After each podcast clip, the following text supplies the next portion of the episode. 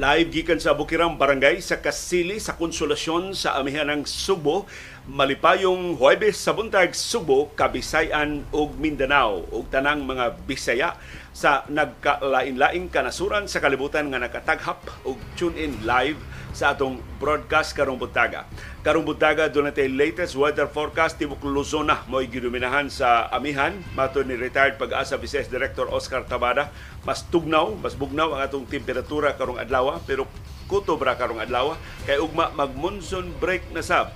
Mo weekend na sab ang amihan balik sab ang grabing kainit o kaalimot og tinuod pag mata na ko karong buntag basa kay sa among palibot murag nag uwan tingali sa I, I did na. Nag-uwan tingali ka ganin ng kadlawon o niya posible nga naka bisibis gyud sa atong mga tanom ug mao ni naka-contribute sa kabugnaw sa atong mas bugnaw nga temperatura. Hopefully ato nang mabatyagan aron maka-alibyo og jutay sa atong kainit na andang kainit og kaalimuot. Ni us-us og usa ka porsyento ang presyo sa lana sa merkado sa kalibutan.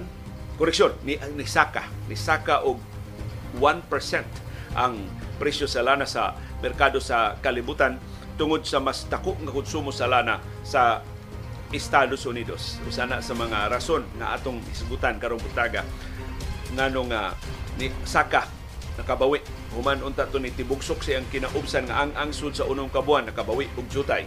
Jutay ra kapin gihapon 70 dolyares kada baril wa pakabot 80 dolyares kada baril ang presyo sa lana hopefully doon na tayo laing laslas sa presyo sa lana unya sa sunod semana karong buntaga sab ang maayo kayong auhag ni kanhi Senate President Franklin Drilon nga imbis confidential o intelligence funds mo buuan og 10 bilyones pesos kay maayo ang mga programa sa malnutrisyon mo palambuon sa administrasyon ni Presidente Ferdinand Marcos Jr. Kamakalilisang ining numero sa UNICEF 95 ka mga bata nga Pilipino ang mga matay kada adlaw tungod sa malnutrisyon Ug baton ni Drilon usas labing dakong kadaot nga ato na nakitaan karon mao ang pagtibugsok pag-ayo sa grado sa mathematics, sa reading, comprehension ug sa science sa atong mga 15 anyos nga mga bata nga ni-appeal ining kalibutanong assessment sa PISA. So ningon si Drilon pila may budget nga gibubo sa Marcos administration sunod tuig 2024 pagsulbad sa malnutrisyon uwahin na ning mong auhag ni Drilon kay na aprobahan na sa House ug sa Senado og perma na lang ni Presidente Ferdinand Marcos Jr. mo ikuwang sa nasud nung budget sa 2024. Karong buntagasab ang dugang justification sa mga kongresista nganong angay gyud i-revoke ang prangkisa sa SMNI. Si Vice Presidente Sara Duterte Carpio wa mo lipod-lipod asa ang iyang simpatiya iyang gipasidunggan silang Lorraine Badoy o si Eric Celis sa ilang kaisog samtang gitanggong sa House of Representatives ug matod ni Vice Presidente Carpio ang konstitusyon mo ni daog sa pagpalingkawas sa House of Representatives nilang Celis ug ni Badoy. Mura pa mga bayani mga peddlers of fake news para ni Vice Presidente Sara Duterte Carpio. So posible ka ng mga sayop nga propaganda, sayop nga mga kasayuran ipakatap sa SMNI gikan na sa campus o kabahin na sa propaganda sa kampo sa mga Duterte. Sa pikas nga bahin ang latest sa West Philippine Sea gisabunan gyud sa Department of Foreign Affairs ang Chinese ambassador to the Philippines wa pa siya palayasa kay ang unang lakang day kuno ana sigon ni retired Supreme Court Senior Associate Justice retired Antonio Carpio mao nga dili nimo palayason dayon ang imong ang embahador sa nasod nga imong gikasungi or nasod nga imong giprotestahan. Ang unang buhaton na, na imong papaulion ang imong embahador sa Pilipinas gikan sa China. Wa pa nahimua sa Marcos administration hangtod karon dunay sugyot ang usa ka maritime expert unsa una to pagbaws nga epektibo kay mabawsan ang China. Ining ilang paday nga pagpanghasi. Diya sa West Philippine Sea ilang ang gipanggaan. Ang atong mga barko ilang gi water cannon. Ug ila pang gitiunan og military grade nga laser ang ato mga tripulante. Nagkupa in town ang usa ka barko ayuhonon ron sa armado kusog sa Pilipinas. Pero mga silang tapal gikan sa China. Ug sa atong viewers views ang mapuslanon kayo mga opinion o mga reaksyon sa mga isyong natuki o wa matuki sa atong mga programa. Doon sa resulta sa mga duwa sa PBA o sa National Basketball Association. O sa atong kasayuran kinoy-kuyan, dugang mga sakop sa PDP laban, wa pa ginin sila mahuman, ni Layas gikan sa partido ni kanhi Presidente Rodrigo Duterte karon nanumpa sa lakas CMD ang partido ni House Speaker Martin Romualdez. Pila naman lang nahibilin sa PDP laban ni Duterte. Ato ng kuy kuyon karong buntaga.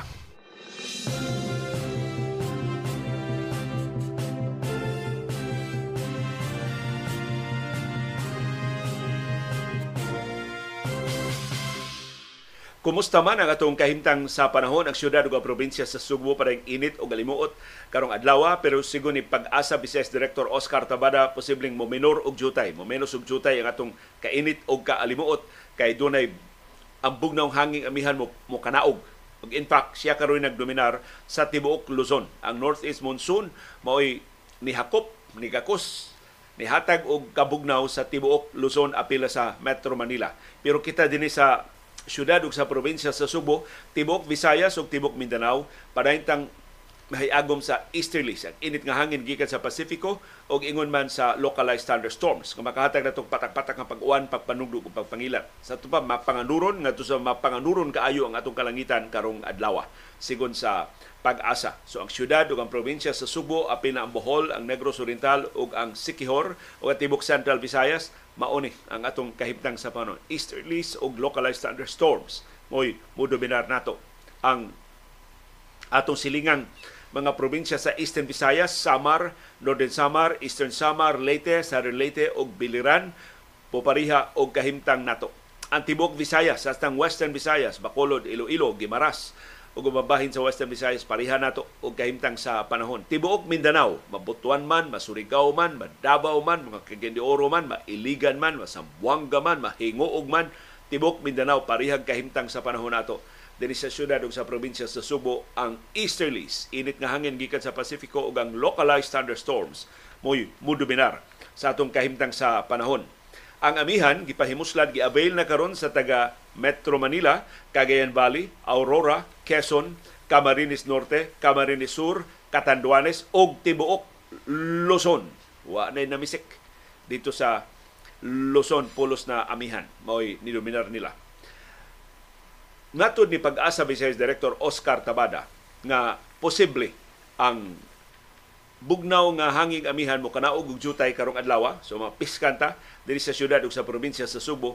Pero mawa ra sa siya ugma ini ka Biyernes mo weekend na sa pagbalik ang amihan. So posible mukagyo na sa ni sa dakong bahin sa Luzon. Pag ubigi klaro aning amihan.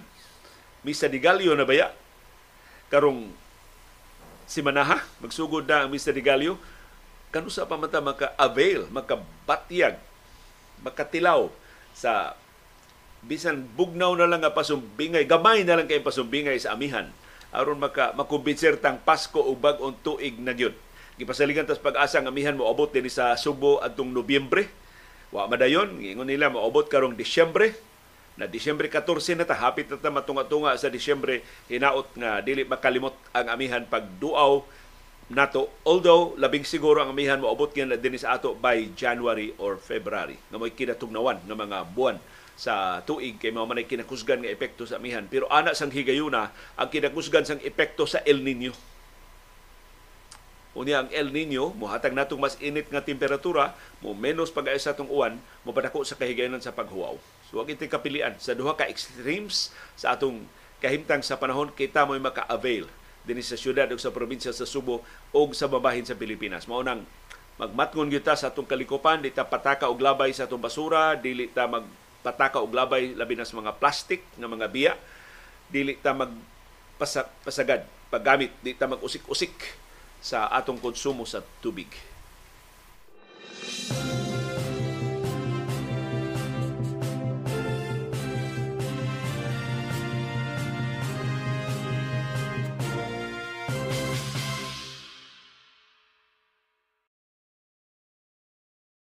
Na di para nako gini kinahanglan ng problema sa siyudad sa Lapu-Lapu murag sa kakuwang tiyali og fiscalizer de siyudad sa Lapu-Lapu, ngita na sila ilabang kaugalingong kaaway. Ngita na sila ilang itampok silang o. Ako maning amigo, ang Lapu-Lapu City Disaster Risk Reduction and Management Officer si Najil Banyasya. Pero daghan kay nisumbong nako. Di lang ako nganlan ang mga nisumbong nato kay ato sa ni mga kauban sa media. Ang mga nisumbong nato, siya Leo, buyaga rin ginas Najil. Kung naon sa man Mr. Banyasya, siya tanawa yung post sa Facebook. Ila kong ihatagan og link sa face sa Facebook ni Nigel Banyasya kay nasunugan ba ya ang syudad sa Lapu-Lapu daghan itong kayong kabalayan ang nasunog diya sa syudad sa Lapu-Lapu naginala sila tabang yung daghang nitabang sa syudad sa Lapu-Lapu pero mura ko no sila gisakitan sa sulti ni Nigel Banyasya kay siyang Facebook nag-upload siya og video na nagsigi og saway sa mga nihatag og used clothing. Ang sakto gud ang termino used clothes kanang ginamit na nga mga sinina? Unya ang iyang caption sa iyang video o mga litratong gi-upload ni Najil Banyasya akong basahon tabang mo og timbang-timbang makiangayon ba ning iya sulti no used clothing please dili mo dawat og used clothing ang evacuation center sa mga nag-organize og relief campaign dili mi mudawat og used clothing. Mas maayo bag-o. Mga biktima sa sunog dili basurahan. Na makiangayon ang iyang auhag na dili mo gamit og used clothing. Pero ini iyang pag-ingon nga ang mga biktima sa sunog basurahan. Murag iyang gi-equate ang used clothing sa basura. Dili.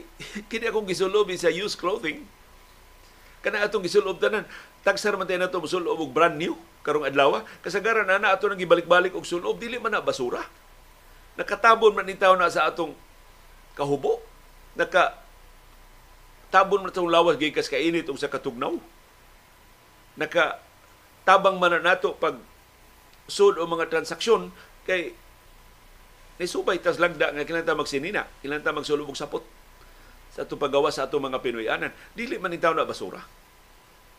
Pero para nako slight ra na ang maong kalapasin ni Jill Banyasya na murag nasipiyat siya usa ka pung.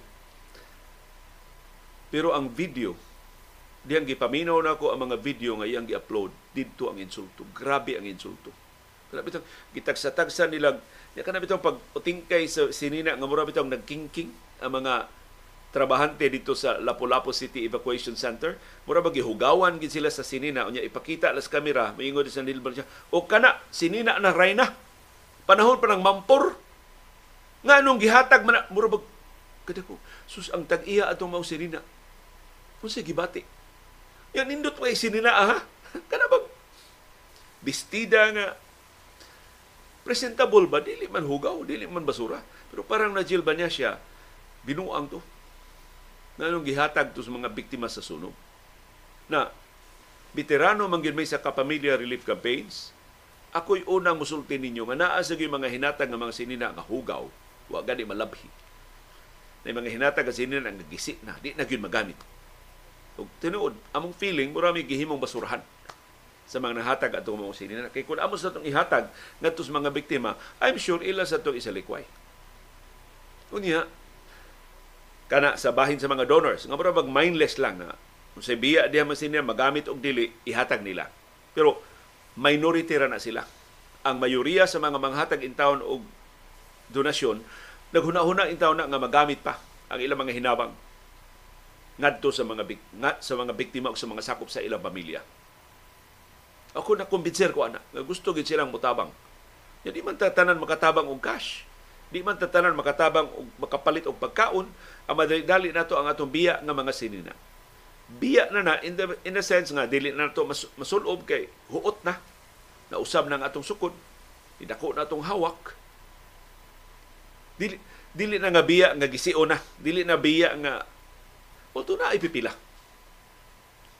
Sa bahin sab sa mga recipients, og sakit kay sa kumbuot ni nga may na kay na mo pagkapili ang mga sinina nga ipanghatag nila paghatag sa mga tao, ang mentality sa mga tao, mura siyang najilba niya siya.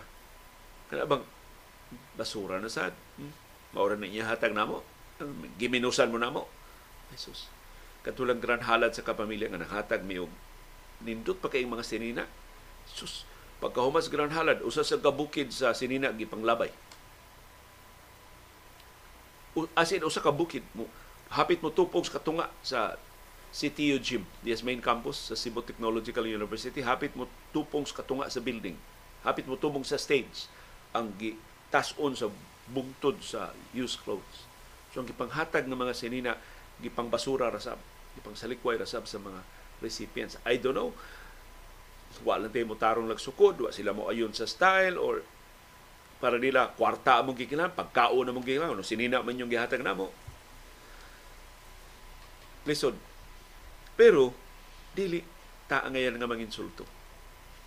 Kini sa najilba niya siya prangka man ni manulti, di man sa nimang meter-meter og sulti, pero dili makiangayon uh, Mr. Banyasya ang imong gihimo.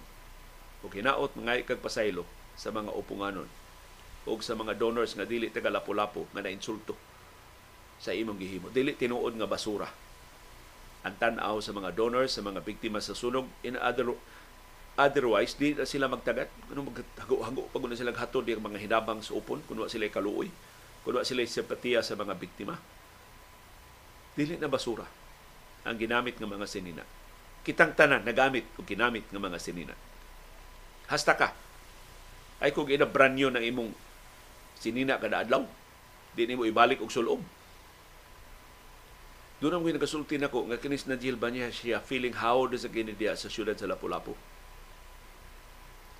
kay ang nakasulti nako kinis na Jill Banyasya ang nagbutang diha sa Lapu-Lapu si Franklin Ong kining konsehal sa Cebu City nga usa sa mga main supporters ni Ahong Chan ni Mayor Ahong Chan ni Mayor Ahong bisag doon na ni siya mga reklamo batok ni Najil Banyasya dili makatandog ni Najil gikan sa pwesto kay hadlok siya ni Franklin Ong maputol ang funding ni Franklin Ong niya kuyaw ra bang makiusa ang mga radasa og si kongresista Lagun batok niya maabot nga eleksyon. So kinahanglan siya funding. Kinahanglan siya sa suporta ni Franklin Ong. Ug I think nakarealize ana si Najil Banasya nga si Ahong Chan way mahimo batok niya. Dili makataktak niya gikan sa pwesto. Kaya di man ni unang pasangil. Batok ni Najil Banasya. Daghang mga pasangil batok ni Najil Banasya diha sa iyang pwesto. Pero wa siya matandog hantod ning higayuna. Pero ako nagtuo sa kaligdong ni Najil Banyasya, hinaot nga kanhi si binarista man ni Najil Banyasya, makatugkad siya siyang konsensya na sayop siya. Dili nato ang ayang insultuhon ang mga nihatag og tabang tungod lang kay wa ta ganahi sa hinabang nga ilang gitunol. Angay silang pasalamatan. Ato lang pasabton. Na sa sunod higayon, mas maayo kon kinsa man si manghatag og bag-o mga sinina kung mamalit na sa sinina aron ipanghatag, palit na lang kag pagkaon. Kaya dako kay Grisgo ang imong paliton nga sinina dili masakto sa sukod. Sa imong hatagan. Kinsa may buang. Muhatag og brand new nga mga sinina ngadto sa mga biktima sa sunog. Ipalit na lang, o i-cash na lang nila. Anong ilan pa mga ipamalit. Pero ang laing implikasyon ini, ang mga tao mahadlok na mutabang. Ang mga tao intan nga walang ikatabang gawa sa mga ginamit nga sini na moingon na mo pakauwawan man di ay Kuya mo mainsultuhan kun amo ni itunol. Amo lang nang ilabay. Ang amo mga sini na kay basuram din mga mata sa lokal nga mga opisyal diya sa syudad sa Lapu-Lapu.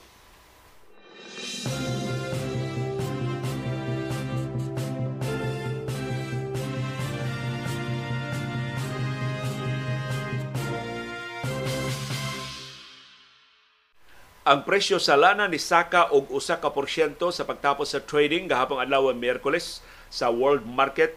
Ang rason ini mao ang mas dako nga konsumo sa lana sa Estados Unidos. So nakabawi ang presyo sa lana human siya ni tibugsok sa 6-month low kagahapon adlaw sa atong update ninyo. Bigger than expected ang weekly withdrawal sa US crude storage.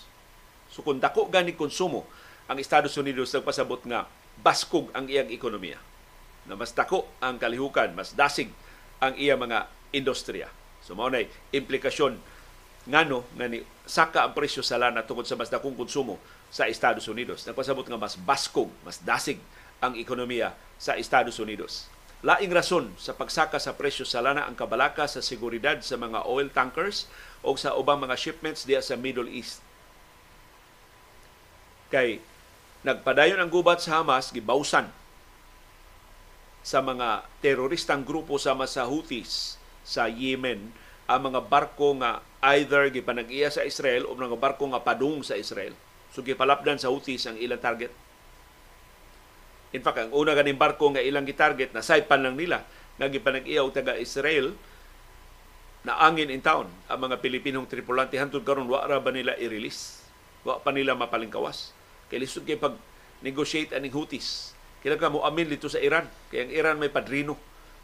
Ini maong grupo and of course ang Iran dili man daghan kay mga higala mas lisod ang pagpasabot sa Iran na kinahanglang palingkawason ang mga bihag sa mga Houthis. So tungod ining nagsunod-sunod ng mga insidente sa pagsija, pagsakmit, pagbihag sa mga tripulante, pagbombardiyo sa mga barko, na hadlock ang mga oil traders. Mo ni hinungdan nga nga doon disruption sa supply sa lana, mo ni hinungdan nga ni Saka ang presyo sa lana sa world market. Ang latest incident mao ang pag-atake sa usa ka tanker sa Red Sea. Nya uway nahimo ang Estados Unidos sa pagbadlong sa mga pagpangatake kay kadako anang Red Sea di man nimo mapatrolya sa tarang higayon sa tanang, ang tanang mga lugar. Laing rason ngano nga nisaka ang presyo sa lana sa merkado sa kalibutan mao ang desisyon sa Federal Reserve sa Estados Unidos nga pugnan padayon ang interest dili pa ubsan ang interest rate kay nagpabiling taas ang inflation rate sa Estados Unidos. So, nagpadayon paghihapon ang Federal Reserve pagkontrolar sa inflation rate sa Estados Unidos pinagi sa pagpasigi og saka sa interest rate. Ug ang pagpabiling taas sa interest rate sa Estados Unidos makapaluya sa mga negosyo sa Estados Unidos, sa mga negosyo sa ubang kanasuran sa kalibutan. In fact, makadasig na sa ubang mga central bank, sa ubang kanasuran, pagpasaka sa o pagpabiling taas sa ilang interest rate. Kung paubsan unta ang interest rate, mas mudasig ang ekonomiya. Kung mas mudasig ang ekonomiya, mas mudasig ang konsumo sa lana. So mo na logic, mo na sumpay, mo na connection. Ngano nga ang interest rate, ang mas taas nga interest rate makapaluya sa patigayon sa lana. Kining tanker di sa Red Sea nga giatake na igo sa bombardiyo sa mga sa armadong mga lalaki nga nagsakay og speedboat na armado og mga missiles. Nakahulga ni sa shipping lane diha sa Red Sea. Mga oil shipments mo gikabalak-an nga targeton. Labi na ang mga oil shipments padung sa Israel. Ang mga Houthis nga gikan sa Yemen ni pasidaan nga ang tanang barko nga mobiyahe padung Israel ilang targeton. Busa mas maayo pa nga di lang una sila mobiyahe kay ilan ni panimaus sa pagpangatake sa Israel sila kauban teroristang Hamas nga niangin sab sa mga sibilyan diha sa Gaza Strip.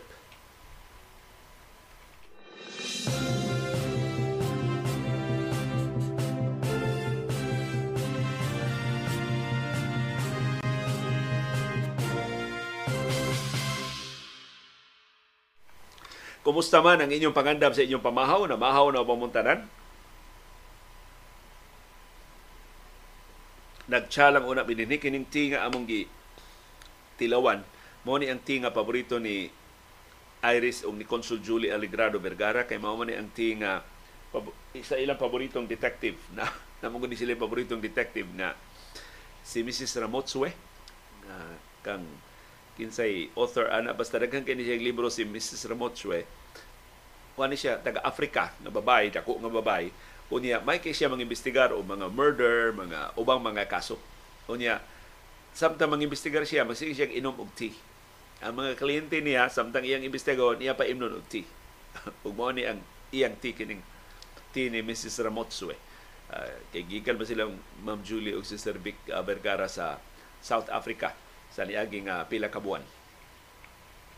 Arita sa kahimtang sa panahon o sa climate change summit nga gipahigayon dito sa Abu Dhabi kay direkta ning nahilambigit sa supply o sa presyo sa lana. Nakabot na gyud ang kauyunan sa dulan duha ka gatos ka mga nasod nga niapil sa Climate Summit sa United Nations gipahigayon dito sa Dubai. Kagahapong adlaw natapos. Ni, ni overtime sila usa ka adlaw ang Climate Summit.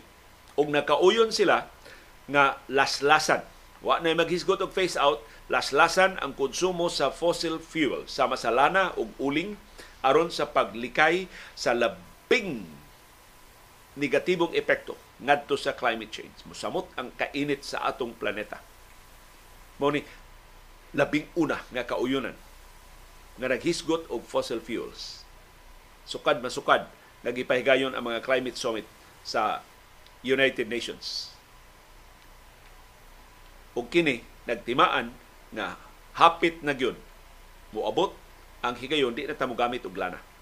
Wa siya maghisgot og face out sa lana pero the fact nga nagkauyon ang kadulan duha ka gatos ka mga nasod nga nitambong sa climate change summit dito sa Dubai ang Dubai oil producing naa na sa United Arab Emirates usa ka oil producing country.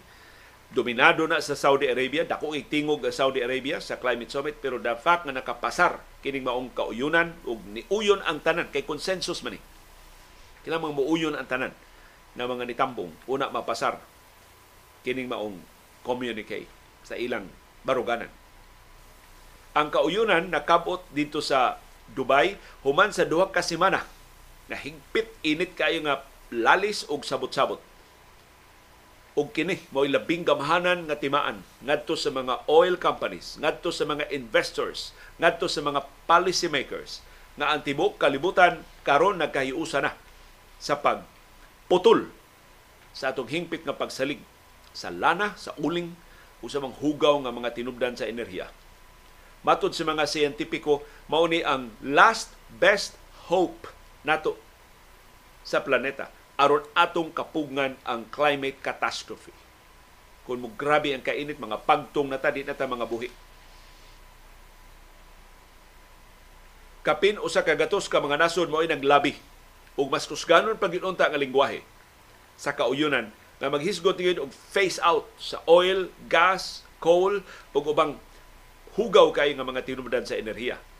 Pero nabangga sila sa labi nga gipanguluhan sa Saudi Arabia o sa mga oil producing countries.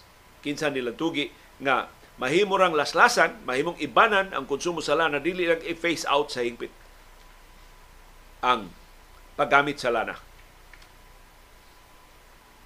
So mao to nga ni kalma og jutay wa na magisgot og face out, reduction na lang pero kadaugan gihapon ni kay mao ni labing unang higayon na nagkauyon ang nagkaliling kanasuran minusan ang atong paggamit sa lana hangtod nga hingpit na gyud ng wagtangon ang lana nakapasar ang kauyunan kay naapil sa kauyunan nga kabuton ang net zero by 2050. Sa ito pa, wa na tay dugang emisyon gikan sa fossil fuel by 2050. Doon na kuno nay sukaranan sa siyensya. So mo na nakapasimento sa kauyunan. 2050 maoy target. Hapit na. Ang kauyunan ni auhag sa pagtiple pag times 3 sa puhunan nga ibubo para sa renewable energy capacity sa global nga panginanglan by 2030. Sa ito, pito katuig na lang gikan karon kailan tripliho na, i-times 3 na ang investment sa solar, wind power, hydropower ug uban pa na mga limpyo, mas luwas nga mga tinubdan sa enerhiya. Aron kaminusa na ang pagsalig sa coal, sa gasolina, sa crudo, sa lana, sa gas ug sa ubang fossil fuels palambuon sa ang pagpalambo sa mga teknolohiya sama sa carbon capture o storage nga makalimpyo o maka decarbonize sa hugaw kaayo pollutant kaayo nga mga industriya. So maayo nga kalambuan gikan sa Dubai ug hinaot kining maong commitment sa dulan duha ka gatos ka mga nasod tumano ni sa tarang hintungdan sa mga opisyal sa gobyerno sa pribado nga mga kompanya na nitambong atol sa climate summit kay maura na atong dag-anan aron dili matiwas kining planetaha. unsa may kapuslanan sige paginansyas lana o niya mapildi ang tibok planeta tungod sa kahugaw tungod sa mas grabe nga kainit nga mamugna sa atong planeta.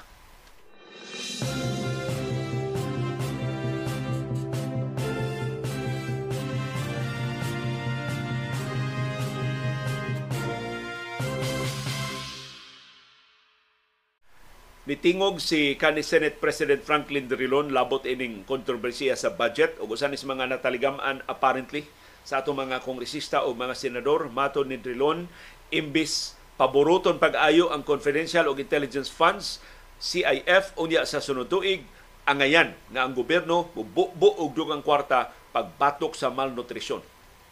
Ang kanis Senate President ipadayag og kabalaka nga minilyon ka mga bata sa Pilipinas ang nahiagom sa malnutrisyon hangtod karon ug nagagrabe imbis maibanan ang problema tungod sa kakuwang sa pundo nga gigahin sa gobyerno batok sa malnutrisyon. Gikwestiyon ni Drilon ang pagahin og mas dako nga kwarta sa 2024 para sa intelligence o confidential funds na why klaro unsaon pagasto. Mato ni Drilon, mas dinalian ang panginalan pag sulbad di gilayon sa malnutrisyon kay ugma sa nasod. Mo'y nakataya ini. Kay kung malnourished ang atong mga bata, unsa mang matanga sa edukasyon ang ila makuha. Di sila makat-on og tarong kay sa mga pagtuon ang malnourished nga mga bata mo'y labing ubos sa mga grado. Ang uban di gani gyud katiwas og eskwela. Mahagbong ni taon sa ilang klase. Di man katarong pagtuon kay kuwang man sila og nutrisyon sa sulti pa itong gamay kayong bata sa San Remigio, may nakauhag ni Mayor Mariano Martinez, pagpasiugda itong malampuson kay ang feeding program sa San Rem. Doon ay bata nga niduol niya ba nga, Sir, sir, wag na kailan niya nga mayor siya.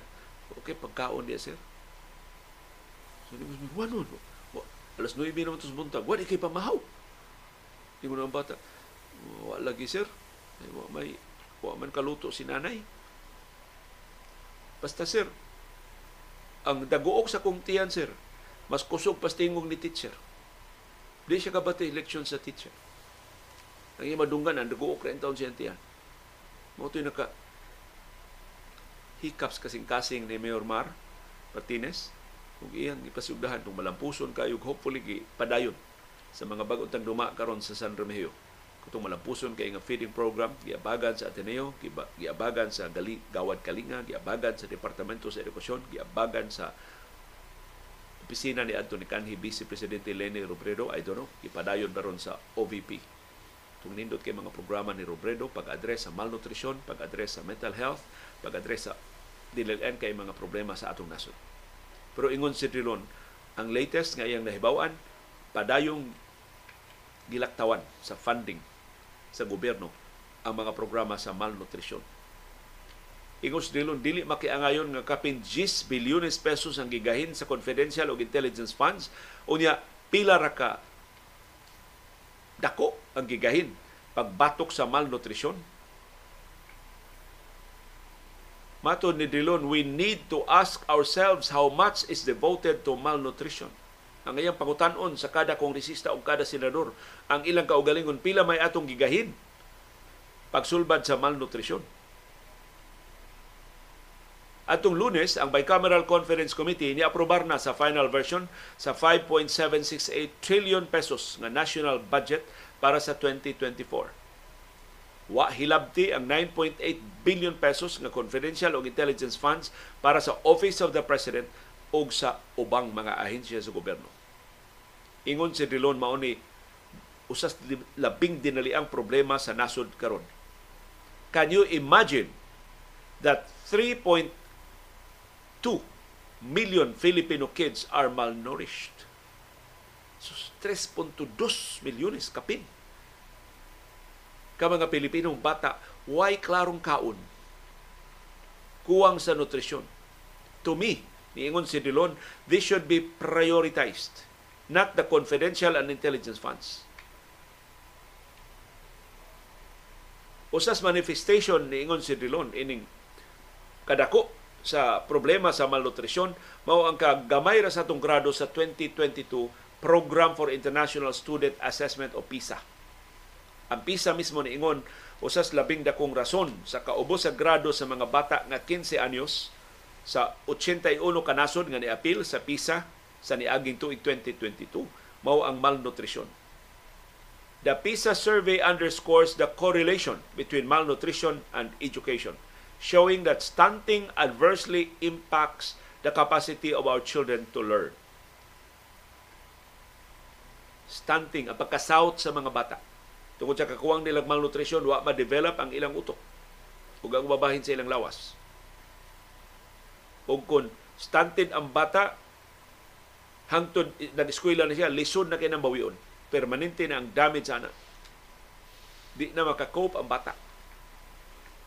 Di na makabawi. Base sa PISA results sa 2022, ang mga estudyante sa Pilipinas na pwede 15 anyos na uwahi og lima nga sa unong katuig sa atong silingang mga nasod sa mathematics, sa siyensya o sa reading comprehension. O pagsusi sa PISA, ang mga nasod nga mas dagko og grado kaysa Pilipinas mas gamay ra ang ilang malnourished nga mga bata. So, mas daghang mga bata nga malnourished, mas daghang mga bata nga mugamay ang grado. Ug kung mauni ang atong mga bata, unsa may mahitabo nasod igdagko na nila. Kung sila na mantrabaho, sila na moduma sa atong gobyerno. Na undeveloped man o stunted man ang ila intang development. Kaluoy sa atong nasod. Kaluoy sa ato mga bata kaluoy sa maabot natong kaliwatan.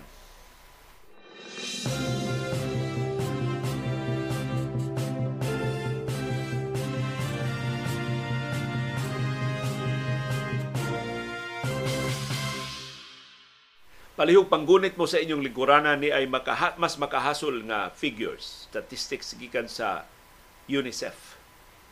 Ang ahensya sa United Nations para sa pagpalambo sa interes sa mga bata. Matod sa UNICEF sa ilang pagtuon dinhi sa Pilipinas, every day 95 children in the Philippines die from malnutrition. Kada adlaw, 95 ka mga bata sa Pilipinas ang mga matay tungod sa malnutrition sa ato paggahapong adlaw 95 ang namatay. Karong adlaw laing 95 ang mamatay. Ug mga adlaw laing 95 ka mga bata ang mga matay tungod sa malnutrition. Ka-deadly ini sakita. Mas grabe pa ni COVID-19. Mas grabe pa ni cancer. Ang malnutrition mo ay silent killer sa atong mga bata mo silent killer sa atong pangandoy sa mas maayong ugma. Kay kung malnourished ang atong mga bata, unsa may ugma in town nga atong mapaabot. Laing figure sa UNICEF sa ilang pagtuon, 27 out of 1,000 Filipino children do not get past their fifth birthday. 27 sa kada usa ka libo ka mga bata dili mo abot, dili mo lapa sa ilang 5 anyos na birthday. 5 years old lang, mga matay sila. 27 ka mga bata ang mga matay. One third sa tuwa usa sa kada tulo ka Pilipino ang stunted or short for their age. Mao ni nga south na tungod ni malnutrition. Mao na usas mga indication sa malnutrition. So kay inyong bata mas daot, mas mubo kaysa iyang kaedad nga mga bata, mabalaka na mo na. Dili na maayo ang iyang nutrisyon. Ngadto sa mga local government units, sorbihan ninyo ang mga barangay. Mangita mo og dagway sa malnutrisyon kanang nasouth nga mga bata. Mao na sila ang biktima in town sa malnutrisyon. Ano madapa. Pero sigon sa mga siyentipiko, kung masouth ang bata after 2 years of age, permanente na ang damage. Irreversible na. And even fatal mahimong mamatay ang bata. Constanted gyapon siya after 2 years old. So ang atong window pag salbar sa mga bata nga na south tungod sa kakuwang sa malnutrisyon sa di pa siya nakaabot og 2 anyos. Matabang pa ang mga bata. After 2 years old, wa na. Stunted na sila forever. Irreversible na ang damage sa ilang utok, ang underdevelopment sa ilang vital organ sa ilang lawas ug mahimo ganing mga matay sila. gawa sa kataas sa stunted sa stunting og neonatal deaths namatay sa mga bata pa. Ang ubos kayo nga bakuna sa mga bata naka dako sa risgo sa ilang kamatayon, sa ilang pagkainutil. Wa mabakuna ang mga bata, na polio, mainutil ang bata. Dili normal lang yung kinabuhi. Di siya makakompete sa differently able nilang mga kauban ng mga higala. Luoy ang ugma sa bata. Ang mga bata mo sigon sa UNICEF, ang mga bata mo labing dako nga mga biktima, labing grabing na biktima sa clean water. Di ba sila kamao? Kung sa hugaw, kung sa limpyo, tungod sa ila pa inyong kalinghod o pangisip, sila mo'y mabiktima ining kakuwang sa hugaw nga tubig. Kakuwang sa sanitation facilities, kahugaw sa palibot nakahulga na sa pagtubo, sa paglambo, pagdako, pagmature sa mga bata. Unya ang mga bata nga makalahos og 5 anyos, makalikawas gikas malnutrisyon, mahulga pagid sila sa natural disasters o climate change. Susumpay ra gid tanan. Di ka di ka mabiktima sa malnutrisyon, ari kasawon. Sa mga sakit kay why low kayo ang immunization rate dinhi sa ato sa Pilipinas, o sa mga hulga sa katalagman. So ang mga bata moabot usay size 7 anyos pero di gihapon siguro ang ilang ugma. Ikadago-dago na nila, mahiagom na sab sila og hulga sa kamatayon tungod sa uban pa nga mga challenges sa ilang edad. Teenage pregnancy, HIV infections, violence. Pipilarang sa grabe mga hulga na mahiaguman in taon sa atong mga bata. So magsugod ta sa malnutrition kay mao nay labing dinalian nga problema.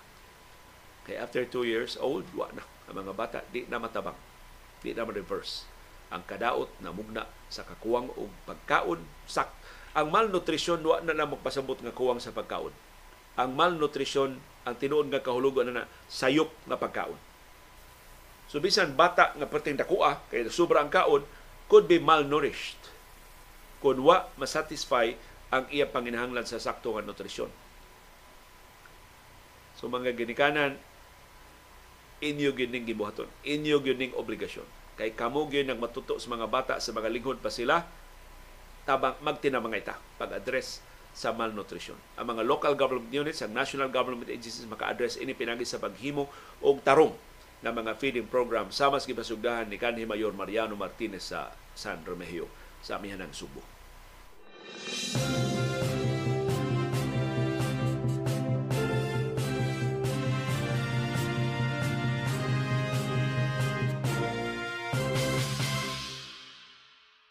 Mato ni Sir Danny Canales, sa among daily feeding program for homeless sa Cebu City, three areas ang among beneficiaries. Daghan kay mga bata nya mailhan jud kuno nga malnourished ang mga bata. Nya mailhan maguna sa ila intang development sa ilang lawas. Si Dr. Maria Pacencia Belarmino miingon, we have seen the efforts of the teachers from some of our public schools who contributed their money and effort to feed their school children.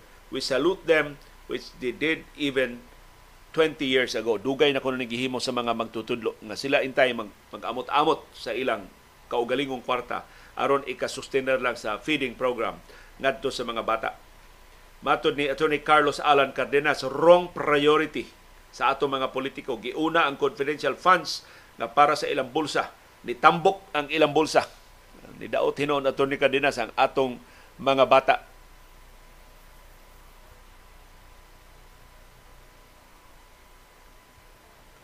si Team Joe Rose, ni pahibaw na to, nakuha na nila ang ilang kalendaryo gikan sa Yule's General Merchandise. Nya nag-uwan dito sa siyudad sa Lisay ganin ang kadlawon. So murag daghaning lugar sa Sugbo nga giuwan ganin ang kadlawon. Si Mel John ni pahibaw sa nato nakuha na namo ang nindot kaing kalendaryo sa Lion Tiger Katol. Maabiabihon sa kayo ang staff sa Yule's General Merchandise. Si Sir Nick Tahale ni pahibaw nato nakuha na siya niya gikan diri sa Gaisano Mactan ang iyang uh, nindot kay kalendaryo sa Lion Tiger uh, Katol. Si Victor Di Aquino niingon nag brown out mi diri sa amo sa Sunrise Village sa Pardo kay na ako'y nadunggan nga buto dayon nag brown out. Ang transformer siguro to ang nibuto diha dool sa Sunrise Village sa Pardo sa Dakbayan sa Subo. Na para day sa atong kalendaryo, human sa atong second round, wa pa gyud mahurot ang atong kalendaryo. Daghan kay nagkalamo, lisod mo kay imong pangutana liyo. lisod, lisod kuno kay atong pangutana. Wa man gud igdungog actually ang tubag sa atong pangutana kinsa tong leader sa malinaw mga protesta din sa Subo si Juan Diong.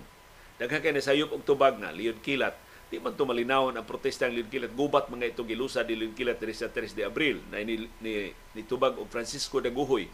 Di man to malinawon ang protesta ni Francisco de Guhoy. Plus, wa man to kataak sa Subo si Francisco de Guhoy. Wa siya apil diha sa pagtukod sa San Fernando. Si Juan Diong. Wala na to mailhi. Pero gusto ko mo highlight ba ini mga bayani, ini mga bantugang subuanon nga wa maapil sa atong kasaysayan. Ang ngayon na to sila pasalamatan, ang ngayon na to sila pasidungan. I'm sure mas daghan pa ang mga Subuanon, ang mga Bulanon, ang mga Litenyo, ang mga Samareño, ang mga Negrense, mga Bisaya, nga wa pa ma-acknowledge hangtod karon. Kay Manila-centric ang atong history. Kasaysayan sa Manila. Maoy na sentro sa atong mga libro sa kasaysayan. So kay wa pa manggil mahurot ang atong mga libro, murag doon na pa tayo mga 300 pa libro kalendaryo. Doon na pa tayo 300 ka calendars. Layo tayo ka calendars ka nahibilin. Human sa second round. Katapos ang last na lang yun ng pangutana. Karong taon-taon, sa di pa matapos ang atong programa, doon ako ilaing pangutana para sa Lion Tiger Katol Calendars. So atangin na ninyo ang atong pangutana karong taon-taon. Mangita tag masayon na pangutana, masayon para ninyo ang pagtubag. Basta mao rin po kondisyon. Ang nakadaong ng kalendaryo, ayaw na magtubag pag-usab, pero daghan kay nakadaog kalendaryo ni tubag sila gusto lang nila sukdon sakto ba ang ilang tubag. Daghang salamat nakasabot mo nga gusto tang mas daghan pa ang mga makadawat o mga kalendaryo sa Lion Tiger Katol. So, doon na tayo laing pangutana nga luwatan karong taon-taon para sa wa makatubag sa ni Juan Diong na sayop in town sa ilang pagtubag ni Juan Diong doon na may laing chance. So, posible mao na gini katapos ang last nato nga pangutana para sa Lion Tiger Katol calendars ato nang luwatan dayog tapos sa atong programa karong buntaga. Dagasalamat sa Lion Tiger Katol Calendars ni Sir Ramon Dakay. Dagasalamat sa Limtong Press ni Sir Manny Limtong nga magkayong pagkapatik ang mga kalendaryo masya kayo nilang pagkaapod-apod ngadto sa ato mga distrib- distribution centers, sa ato mga claim stations, ang mga kalendaryo. Dagasalamat ni Sir Roy Cardenas sa Wow Travel and More. Ang tanang wow niya ka branches all over Metro Cebu. Iya yung gipagamit aron mahimong kuhaan sa ato mga Lion Tiger Katol Calendars. Nagkasalamat ni classmate Yul Julia sa pag paggamit sa Yul's General Merchandise, his claim station sa mga kalendaryo. O daghang salamat sa management sa ABS-CBN din sa Subo. Ilang gipagamit ang guardhouse.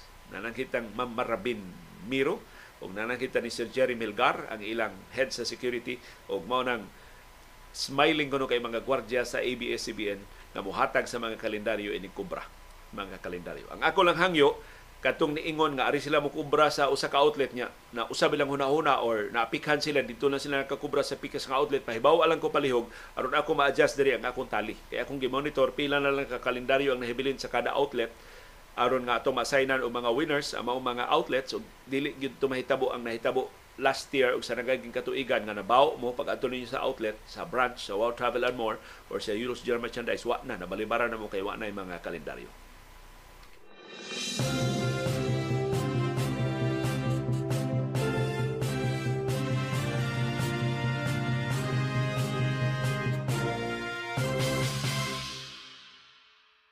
Unsay latest sa protesta sa grupo ni General retired General Eliseo Rio Jr., ang kanhi secretary sa Department of Information and Communications Technology DICT sa ilang pasangil nga gitikas ang eleksyon presidensyal sa 2022 pinagi sa discrepancies nga ilang nakitaan sa mga transmissions sa mga vote counting machines ngadto sa mga servers sa Commission on Elections. Niingon si Rio nga ang Smartmatic pating kining Smartmatic usa ni ka kompanya nga bad actor sa industriya. Dili gini tarong nga kompanya. Kay matod ni Rio, ang Smartmatic nagpaguryo-guryo, nagpabungol-bungol giisnab ang sugo sa Korte Suprema sud na sa kapin sa usak ka tuig. Kay mato ni Rio gisugo sa Korte Suprema ang Smartmatic pagtubag sa ilang order nga mo komentaryo sila sa mandamos petition nga gipasaka sa grupo sa TN Trio dito sa Korte Suprema atong Nobyembre 3, 2022. Hangtod karon Disyembre 14, 2023 na wa pay tubag ang Smartmatic. So ningon seryo klaro ni Smartmatic nagsalig sa ilang mga koneksyon, wa tele sila magtuo, madutlan sila sa mga balaod, nagtuo tayo sila mahadlok ang Korte Suprema nila. Wa gyud sila motubag hangtod karon sa mandamos petition gipasakan sa TN Trio November 3 last year kapina usa ka buwan. Kapina usa ka tuig ug usa ka buwan karon sa pagpaningil nilang Rio sa Smartmatic pero niingon si Rio samtang giisnab sa Smartmatic ang Korte Suprema sa petisyon sa mandamos nga gipasaka sa TN Trio. Ang Smartmatic gisayon-sayon og adto sa Supreme Court. Nagpatabang sila sa Supreme Court. Nangayo sila og injunction o temporary restraining order aron nga dili mapatuman ang pagban sa Commission on Elections nila gikan sa subasta sa pag-supply og vote counting machines o automated election technology, election system, AES technology para sa eleksyon sa 2025. So ningon seryo kahila sa aning Smartmatic sa diyang sila sinumbong di sila mutubag. Di sila mutuman sa sugo sa Supreme Court. Karon nga sila naapiki may kay sila magpalaban sa Korte Suprema. So mato ni Rio na ngayo, wa man kabalita ini, pero si, si Rio nagsimo nag monitor ini mga development. Nangayog TRO gikan sa Korte Suprema ang Smartmatic. Aron dili siya ma-disqualify sa COMELEC. Ingon si Rio, mao ni klaro kaing ebidensya sa pagpakaron ingnon sa Smartmatic. Unya mao ni ang kompanya nga atong gisaligan sa atong automated election system since 2010. Kapila naman kata nila ilara kapila naman ka nila isud sa ilang bulsa, kapila naman ka nila buko-buko ha, kapila naman ka nila budhi ining Smartmatic. So lehitimo ang pangutana ni General retired General Eliseo Rio Jr. Pero I don't know, musugot man Korte Suprema is namon og kapin sa usa ka tuig tingali ni tubag na Smartmatic wa lang kahibaw si uh, General Rio. Pero hinaot ang Korte Suprema ining statement karon ni General Rio musubli sa ilang doko, mga record sa ilang dokumento sa kaso. Mandamos gipasaka sa grupo ni Rio. Tinuod ba? Nag-isnab sa Smartmatic. Sud na sa kapin o sa katuig o sa kabuan. Ang sugo sa Korte Suprema nga patubagon ang Smartmatic sa maong kaso sa TNTO.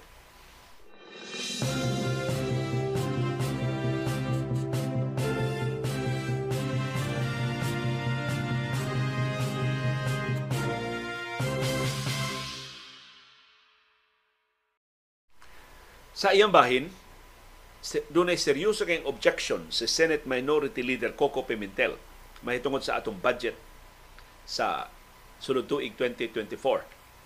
Matod ni Pimentel, ang final version sa 2024 national budget unconstitutional. Nakasupak sa konstitusyon.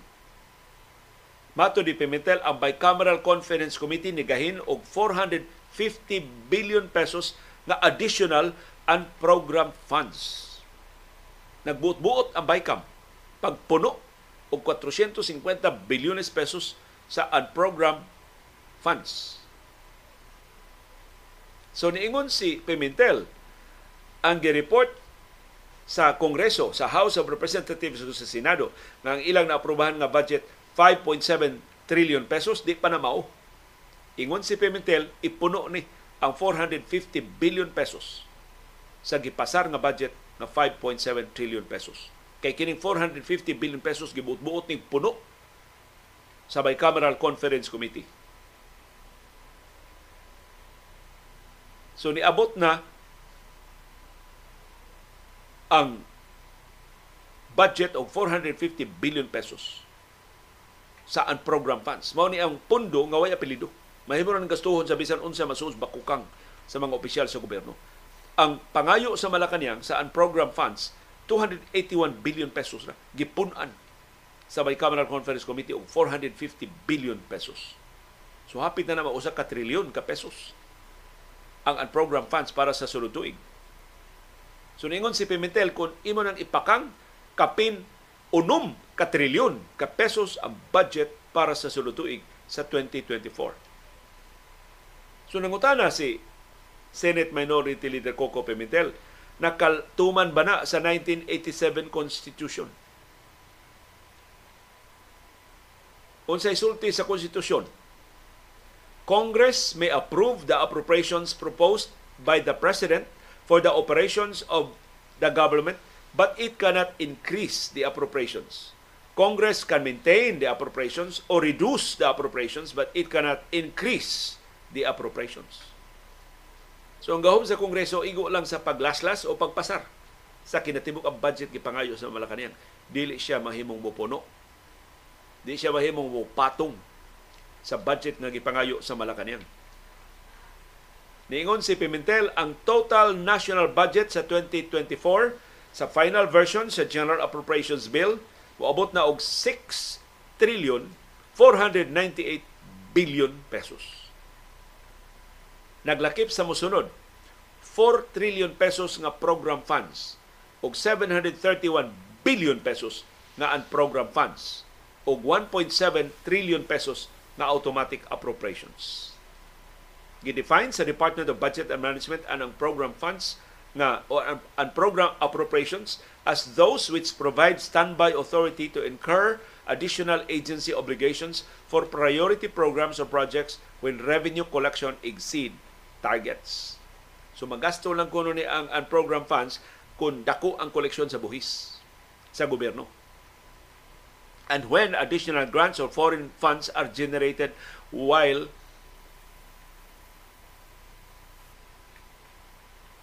or during the year, during the fiscal year. Sa ato ba, mahimor yung mangutang ang atong gobyerno. Sige na ba pangutang ni administrasyon ni Presidente Ferdinand Marcos Jr. magasto gina ang dula sa ka trilyon ka pesos nga ang program funds.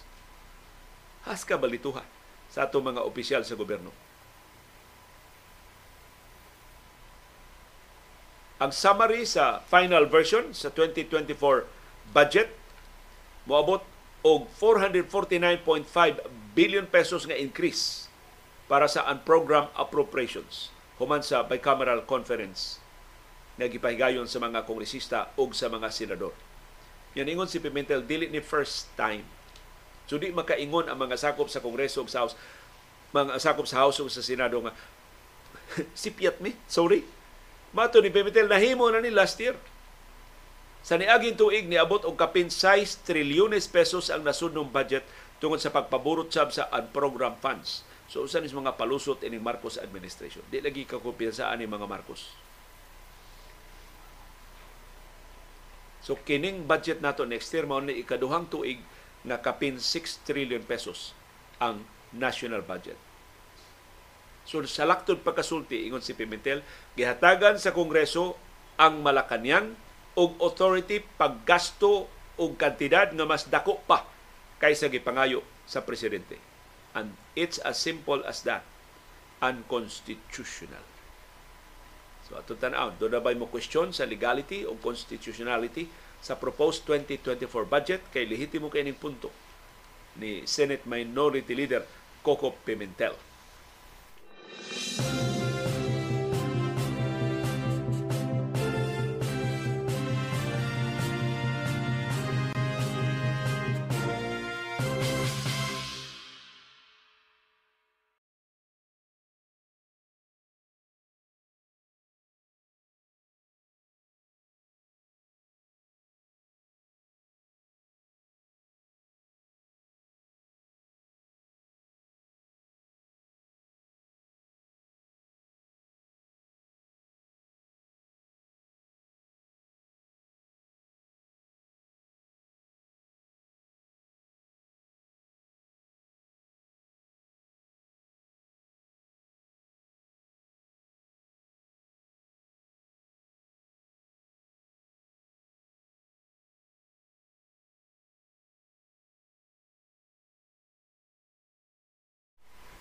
Pasaylo ha nga wari ko katingog kay doon ako'y gitawgan sa telepono niya tele mo balaka mga nung na katingog uh, mao ni nakapait og live ang atong program kay Doon natin mga dinalian. Ay, good morning. Ito, ako, nadawat niyo akong order. Um, nag-order ko usa para today, madapa. O sa kapak, oh. Sige. Sige, salamat. Mubayad ako sa Gcash. Thank you. Okay, bye-bye. Ah, sige. Bye-bye. Nairagit kay wa nila madawat. Wa nila dadawat ang akong order. Sa ilua, ang kining ato bang mga atimanunon sa tinuod nga kinabuhi usay madunggan ninyo uh, kamo na sabot palihog ari na ta sa bag-ong priority sa House of Representatives ug kini timaan nga kining House of Representatives wa ni magtagad nato wa ni mag tan-aw unsay atong kahimtang wa ni magpakabana unsay labing dinalian natong panginahanglan ang agenda sa House of Representatives sa sunod tuig 2024 charter change o CHATCHA. Ilang usbon ang atong 1987 Constitution. Mo ni deklarasyon ni House Speaker Martin Romualdez. Mato ni Romualdez, ang House in 2024 will focus its attention on proposals regarding restrictions in the entry of foreign capital and investments including charter change. So mo bago na yung lusot. Maharlika this year, Chacha next year ang Maharlika ilang giingon maunay makasulbad sa problema sa ekonomiya sa Pilipinas. Napasar ng Maharlika ningon sa sila dili ang tinudyon makasulbad usmon gyud nato ang 1987 Constitution. Mao gyud nay makadani sa mga investors pagbubo silang puhunan dinhi atong tangtangon kanang karaan na kay mga provision restrictive kaayo nga mga provision sa 1987 Constitution nga may nakababag sa paglambo sa atong nasudnong ekonomiya. Mao ni unod sa diskurso ni Romualdez sa pag-adjourn sa sesyon sa House. Kaya ni bakasyon naman sa House. Taasa ni ilang bakasyon. Na, mao itong gidali-dali nila ang pagpasar sa budget kaya ni bakasyon na sila sugod gahapon. Gahapon na lang ang katapusang adlaw sa ilang sesyon. Mobalik sila sesyon, liwas na sa sinulog. liwas bagong liwas three liwas sinulog. January 22 na mubalik og sesyon ang House of Representatives Mato ni Romualdez, ang kausaban sa konstitusyon gikinahanglan pag-unlock aron maablihan ang potential sa Pilipinas isip investment destination. So diingon si Romualdez, ang House mao mangu sa kausa pag-usab sa 1987 Constitution. Aron mulapad pag-ayo, mulambo pag-ayo ang atong nasudnong ekonomiya kag ngiga manulti ani atong mga politiko kay itong maharlika mo iyawi karon chacha na sad mo ilang nahuna-hunaan Mato ni Romualdez, ang House dili kapuyan, dili mo hunong, dili mo pahuway hangtod mausab ang 1987 Constitution. Kay mauni amuhatag konkretong mga benepisyo ngadto sa mga Pilipino. May kay silang manulti pero wag detalye. Unsa may makuha sa mga Pilipino kung usbon ang 1987 Constitution next year?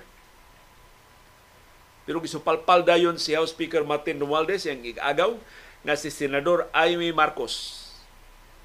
Mato ni Senador Amy Marcos, murag ang nangambisyon og charter change mautong mudagan sa pagka-presidente pero iyang tan-aw digid sa kadaog sa pagka-presidente mag prime minister na lang. So iyang ipadungog-dungog ang iyang igagaw. Kinis Martin Romualdez sa kadako sa iyang puhunan sa hirong kampanya pag dagat pagka-presidente sa 2028 nagduda nga di siya kadaog batok ni Sara Duterte Carpio o sa ubang mas tarong nga mga mudagan sa pagka-presidente mag prime minister na lang. So posible nga kini ko ng charter change usbon ang sistema sa gobyerno himuong parliamentary aron mag prime minister ni si House Speaker Martin Romualdez. Pero gipanghimakak sa House kanang pasangil ni Senador Aimee Marcos ang House of Representatives ni aprobar na sa resolusyon nga nag-auhag og Constitutional Convention. Ang CONCON mao gisugyot sa House dili Constituent Assembly dili ang lain nga mga paagi kundi CONCON magpili gyud ang mga delegado nga mousab sa 1987 Constitution. Kay mao ko ni most transparent, most exhaustive most democratic o least divisive nga paagi sa pag-usab sa 1987 Constitution. Pero bad news para ni Romualdez, good news para nato ang mga senador dili ganahan og charter chains. Kay mawani mangud ang mga senador aning charter chains. Kung mausab ang sistema sa gobyerno, ang House na mao'y bida. Dili na ang Senado. Kay doon ay mga kausaban sa termino ang termino sa mga senador pa pamubaan na ang ilang constituency pagamya na so daghan kay mga sugyot mga di ganahan ng mga senador. So actually pag panalipod sa sa ilang turf mas maayo sa nahambugiro sa mga senador di sa magpapili di siya magpapildi di siya magpapiri sa mga kongresista. Pero ang mga senador nitingog na na di sila ganahan og charter change. Si Senador Chis Escudero niingon why klaro unsay usbon sa 1987 Constitution si Senate Majority Leader Joel Villanueva niingon dili karon ang tukmang panahon para sa charter change sa iyabahin si Senador Coco Pimentel niingon nga magchat-chata pero federalismo. Ang iyang gusto federalismo. Dili parliamentary system of government ang ipatuman. Dinhi sa ato. Si Escudero niingon mapasabot lang ni House Speaker Martin Romualdez ang kadinalian o kakinahanglan sa charter change o chacha kung iyang matubag kining duha ka pangutana ni Escudero. Una, unsa may specific nga mga paagi sa pag-usab sa konstitusyon. Natubag na ni CONCON, Constitutional Convention, ang gusto sa mga kongresista. Ikaduha, unsa man ang specific provisions o specific amendments sa 1987 Constitution na ang tubag, motherhood statement pa. Usbon ang mga economic provisions sa 1987 Constitution aron mahimong mas accommodating para sa mga foreign investors. Pero kini misleading, misleading manggod ni. Ngano man? Kay inig pili ni mo constitutional convention. Inig sugod sa CONCON delegates pag usab sa 1987 Constitution, wa na nay limit Dili mo kabutan sa balaod. O konkon maura ninyong usbon ha? Dili. Ang konkon mauna na. Hawd pa sa kongreso. Sa pag-usab sa konstitusyon why makapugong sa konkon? Unang kon pabuton ang konkon mahimo ang konkon maabtag na po katuig 20 katuig. Una mahuman sa ilang trabaho. Lamian din sila silang trabaho. Dili ang dali-dalion. Dugay kay mahuman ilang lalis. Nabitay mga komedya na kung wa pa kuno to mo deklara si Marcos ug Marcialo, ang 1971 Constitutional Convention na aparon. Nagsige paglalis. Kung sa pag-usab ang konstitusyon, wa may makabuot nila. Mao na disadvantages. Kung imong ablihan ang floodgates sa charter chains, wa na limit. Mahimong ang term limits, libkason, mahimong ang mga progressive provisions sa 1987 Constitution tangtangon kadtong mga safeguards nga dili madali-dali og deklarar ang martial law mahimutong tangtangon aron mo balik ang diktadura diri sa ato daghan kayong dautan nga mahitabo kon imong usbon og imong sugdan og watas-watas ang 1987 Constitution.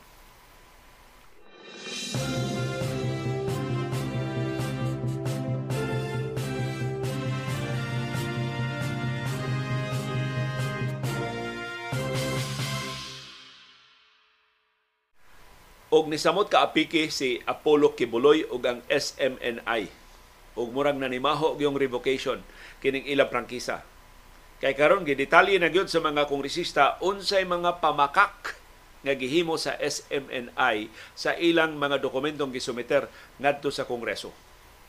Kay atol gud sa investigasyon, gi sama sa ubang mga investigasyon, gipangayuan sa Kongreso og mga dokumento ang SMNI. Kinsa may inyong tag-iya, unsa may inyong programa unsa man inyong mga proyekto ang gisometer nga dokumento sa SMNI ngadto sa House of Representatives na sakpan sa mga kongresista nga lahi sa dokumento nga ilang gisometer ngadto sa Securities and Exchange Commission o SEC. Daghan ba yung staff ang House? Sus, kada kongresista dunay staff, kada komitiba dunay staff, dunay mga abogado, dunay mga accountants, dunay mga eksperto parte nakuha nila mga sweldo, mga benepisyo, wala sila laing trabaho.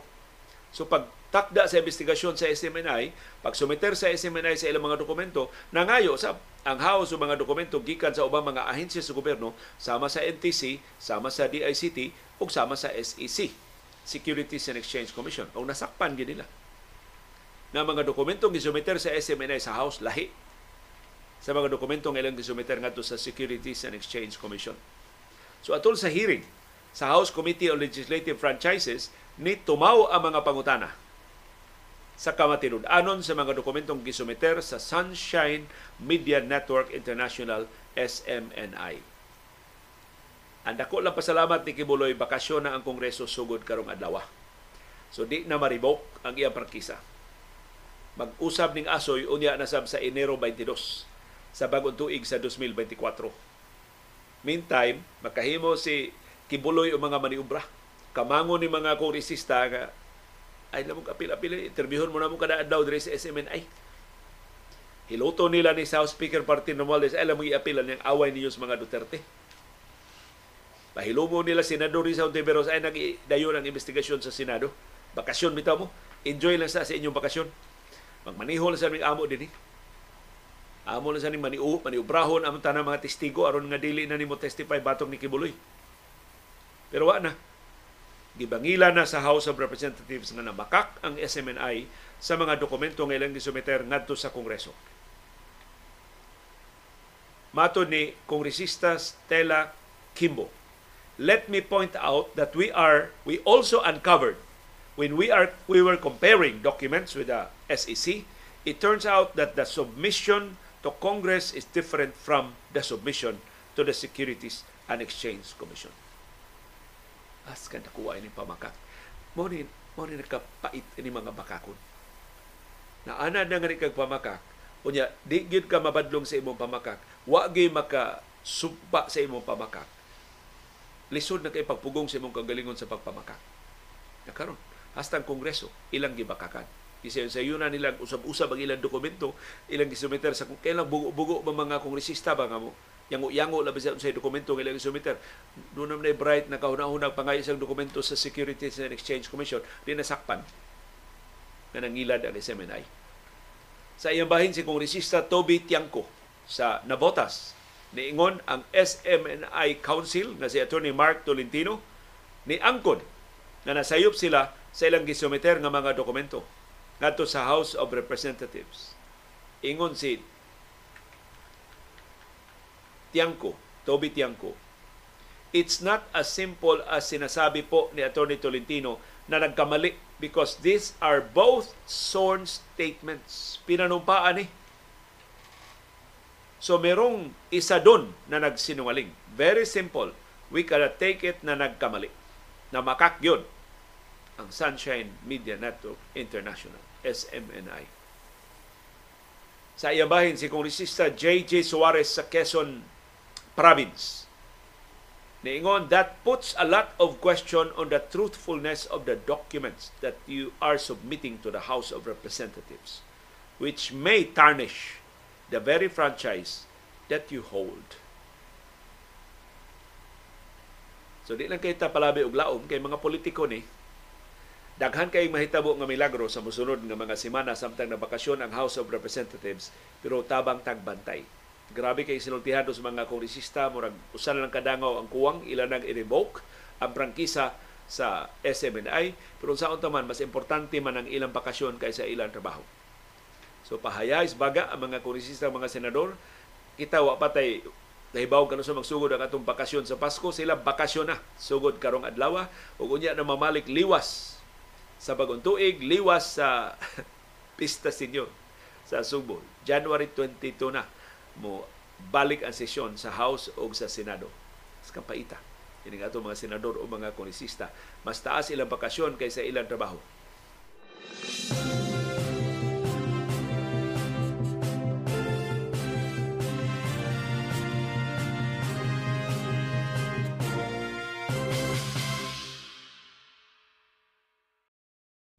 Sa katapusan, ang Pilipinas, deklaro na gyud sa ilang deklarasyon ngadto sa China. Pahawa na mo gikan diha sa West Philippine Sea.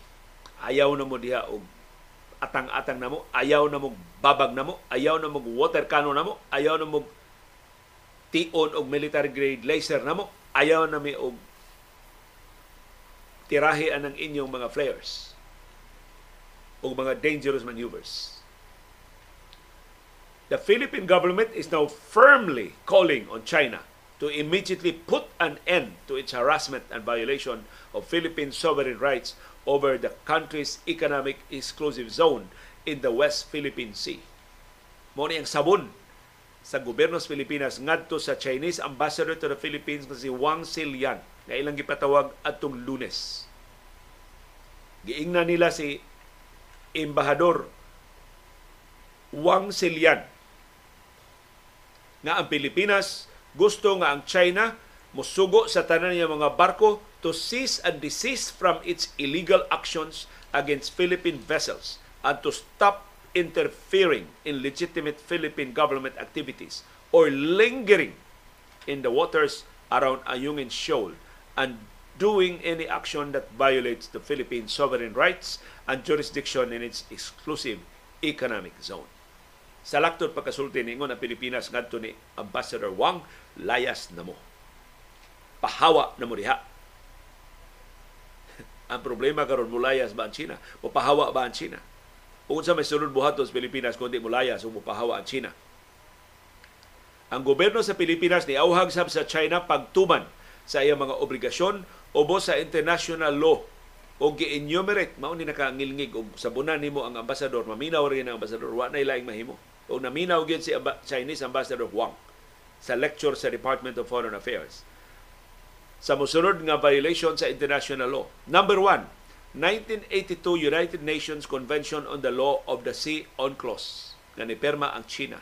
Unsay sulti sa UNCLOS, ang tanang dagat within the 200 nautical miles gikan sa imong baybayon kabahin sa imong exclusive economic zone. Why laing makasud diha? Why lain nga makahilabot diha? Ikaw ra. Laing makapangisda diha? Ikaw ra. Mo sulti sa UNCLOS. Og ni perma ang China ana. Yet ilang giangkon ang West Philippine Sea nga 400 500 nautical miles gikan sa ilang kabaybayunan sa China pagkasalbahis sa China. Ikaduha nga kalibutan ng balaod na lapas sa China ang 2016 arbitral ruling na nadaog sa Pilipinas batok sa China sa Permanent Court of Arbitration. Ni apil at China ato mahuhusay, ni sumiter sila mga dokumento, napildi sila, ang yan sila mutuman sa desisyon sa Permanent Court of Arbitration nga ang West Philippine Sea ato sa Pilipinas dili ila sa China. Og ikatulo, ang 1972 International Regulations for Preventing Collisions at Sea. Doon lagda, doon ay lagda gipirma ng China atong 1972 nga nag-regulate sa paglawig aron dili magbinanggaay diha sa kadagatan. Ug ang ikaupat nga kalibutanong kauyonan ang commitment sa China ubos sa 2002 Association of Southeast Asian Nations China Declaration on the Conduct of Parties sa South China Sea. Na why pagpanghasi, why water cannon, why puwersang gamiton. Paghusay sa mga panangsungi. Sabot-sabot lang, diplomasya lang. Mao mga paagi paghusay sa panangsungi diya sa South China Sea. Gipatawag si Ambassador Huang aron direktang ikapadangat sa Department of Foreign Affairs ang kusganong protesta sa back-to-back nila nga aggressive na harassing actions sa mga Chinese forces batok sa mga barko sa Pilipinas sa West Philippine Sea. Si Foreign Affairs Undersecretary Maria Teresa Lazaro maoy ni padayag verbally sa protesta sa Pilipinas batok sa China. Mato ni Lazaro, krimen ang pagbangga sa mga barko sa China, sa mga barko sa Pilipinas, illegal ang pag shadow, pagsunod-sunod nila sa mga barko sa Pilipinas, ug labaw pang illegal ang paggamit nila og water cannons batok sa mga barko sa Pilipinas. Labi na diha sa Ayungin Shoal, di na himutang ang BRP Sierra Madre na may simbolo sa itong pagpanag-iya sa West Philippine Sea. Gisubli sa Department of Foreign Affairs ngadto sa Chinese Ambassador to the Philippines na si Wang Silian nga ang Ayungin Shoal dili isla. Ang Ayungin Shoal usa ka low tide elevation within sa exclusive economic zone sa Pilipinas o pahiuyon sa UNCLOS nga gipatigbabaw sa arbitral ruling atong 2016 gipanag-iya sa Pilipinas ug busa dili kahilabtan sa China. Hinaot ang China matandog ug maminaw ining pagsabon sa Department of Foreign Affairs ilang embahador sa Pilipinas.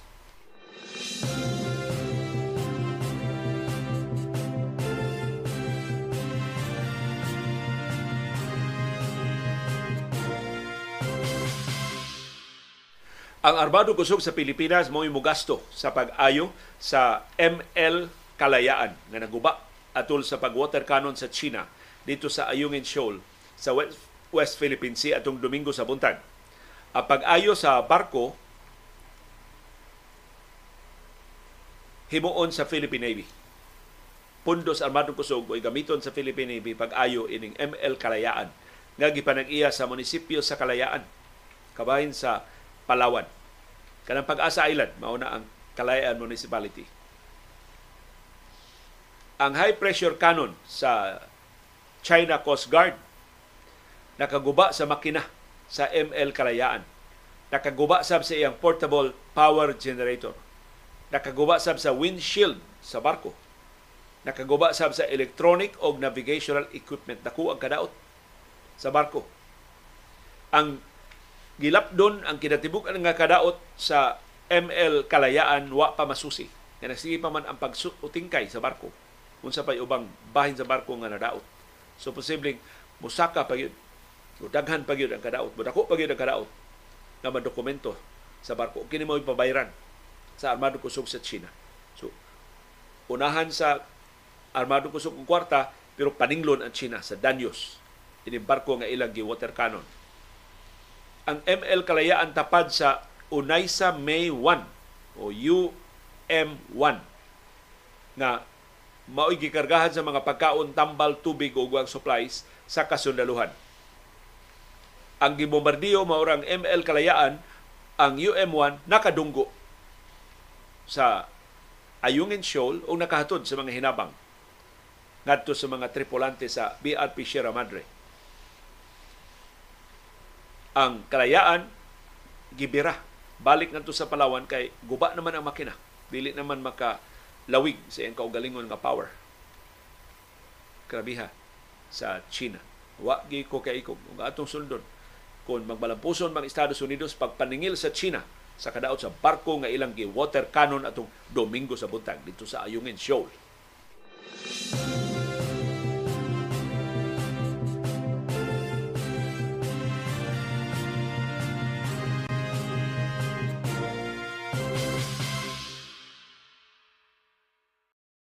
ug ang mga organizers sa Christmas Convoy para sa West Philippine Sea nagpasalamat sa Simbahang Katoliko.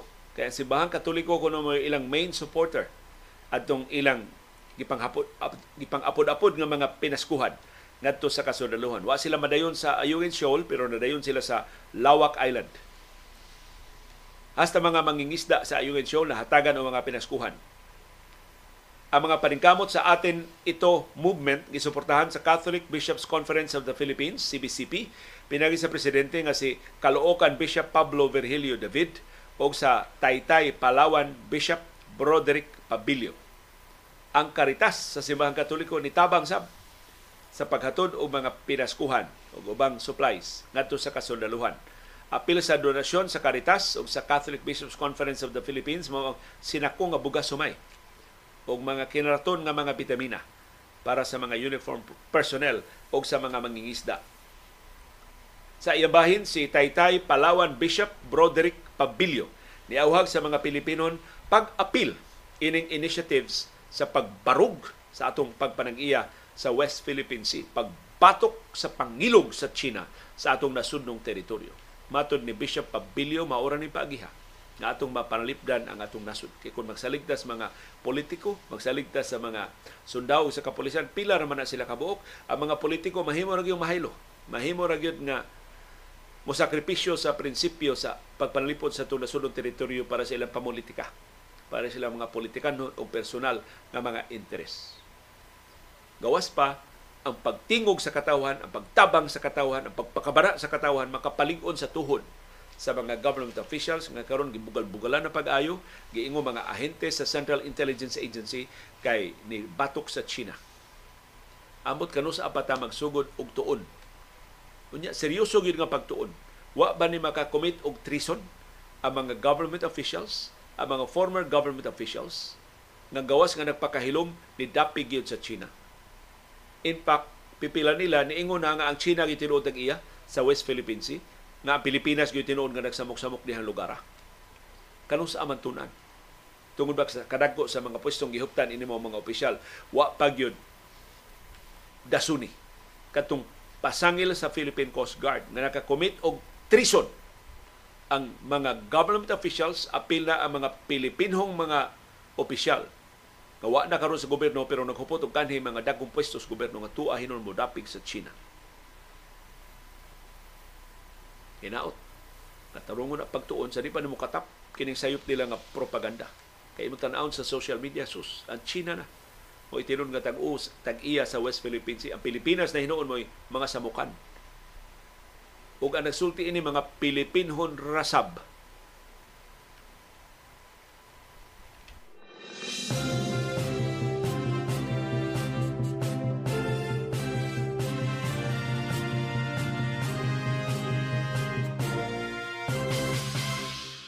Unsa may laing mahimo sa Pilipinas batok sa China? Nag, nag diplomatic protest nata ato nang gisabunan ang ambasador gahapon. Unya kon ang China magsigilang gihapon og paghasi. Unsa may mahimo sa Pilipinas? What else can the Philippine government do? Matod sa maritime law expert nga si Professor J. Batungbakal, dunay laing mahimo ang Pilipinas. Ang pagkansilar sa oil exploration deals og sa nagpadayong sabot-sabot uban sa China. Mato ni Batong Bakal, gusto tang masakitan ang China, gusto tang maalkansi ang China, gusto tang motakingking ang China, gusto tang mo pay attention nato ang China, kansilahon nato ang atong oil exploration deals uban sa China. Atong undangon, atong putlon, nagpaday sabot-sabot kung saan nato pag jointly explore ang oil deposits siya sa Recto Bank o sa mabahin sa China Matod ni Professor Batong Bakal, ang Pilipinas gitakda nga mo padayon sunod tuig sa lain nga service contract diha sa Reed Bank. O ang China mupugong sa Pilipinas paghimo ana, mauna nang higayon na di na nato sila tugutan na makig-transaksyon nato. So atong inon na China, sorry, di na kamo mo partner, maki-partner nami sa Estados Unidos, maki-partner nami sa ubang oil companies pag explore kung sa kadaghan ng oil deposits diya sa Recto Bank. So niingon si Professor Batong Bakal mauni ang labing para niya labing epektibong mahimo sa Pilipinas. One country can do this if that country feels it is being abused by another. So kung ang feeling abusuhan dito sa China, Ya di man ta mahimo mo deklarar og gubat batok nila sa mga itong nag-anan. Kini ato silang pasakitan economically. In a way, China will have a problem because they are expecting these contracts to make profits from us. Tuo sila magkagidad siya sila ining maong transaksyon. Kung ato silang i-outside the Colombo, ato na maging partner sa ubang kanasuran sa may mahimo sa China. Nagtuusab si Professor Batong Bakal na ang Philippine government ang ngayong magsugod na pagtukod og infrastruktura diha sa mga lugar nga giokupahan. Isip tubag sa reclamation activities o pag-install og mga military bases sa mga artificial islands sa West Philippine Sea. Matod ni Matong Bakal, kining development ka nasakpan sa mga eroplano sa Bureau of Fisheries and Aquatic Resources na dunay reclamation activities o development sa sa installations diya sa Mischief Reef kalapasan ni kay dunay kauyunan na Pilipinas ug ang China na putlon ang konstruksyon diha sa Mischief Reef. So kining China maro gini. Makmulusot ni kon imong hataga gamay kay imbenta. Gipalambo sa China ang iyang facility sa Mischief Reef. Unang niingos ba bakal, di taangay nga mahadlok o di taangay nga managana, mo palambo sa sa BRP Sierra Madre. Either ato ng pintalan ang BRP Sierra Madre o magtukod ta og mas tarong nga Pinoyanan, mas tarong nga mga barracks kapahimutangan sa mga sundao na nagbantay sa Ayungin Shoal o sa ubang mga facilities, ubang mga features diya sa West Philippine Sea nga atong giokupahan. Mato di matong bakal dili maka-question ang Pilipinas, koreksyon dili maka-question ang China kung ang Pilipinas mutukod og mga istruktura diya sa iyang kaugalingon nga teritoryo. Matod ni matong bakal, usan is mga paagi nga mapakita nga ang China di gyud kasaligan. So kung ang atong tukuron nga istruktura, babagan sa China, lisod-lisoron ta nila, iuterkano na sa nila, makitaan sa tibok kalibutan. Time para good China, kamong patuyang mo sa inyong reclamation activities, daghan na kay military bases, ang nagkadaghan ninyo ng mga artificial islands, ang Pilipinas ilang doon ang teritoryo inyong pugnan sa pagtukod ng mga istruktura. So in a way, mato ni Batubakal, we can show the world that whatever China says, it can still harm, kill, and sink our vessels. We have revealed that China cannot be trusted and that our steps towards West Philippine Sea should not be based on wishful thinking. So panahon na na dili na atong tukason, atong ibisto ang tinud nga hulagway sa China. Na di, di siya kasaligan. Pwerte niyang bagisa may kay magpa-upoy-upoy, pero sa aktual nga lihok, may kay mo tamparos, may kay manamastamas sa ato mga mangingisda, sa ato mga tripulante sa Philippine Coast Guard o sa Philippine Navy.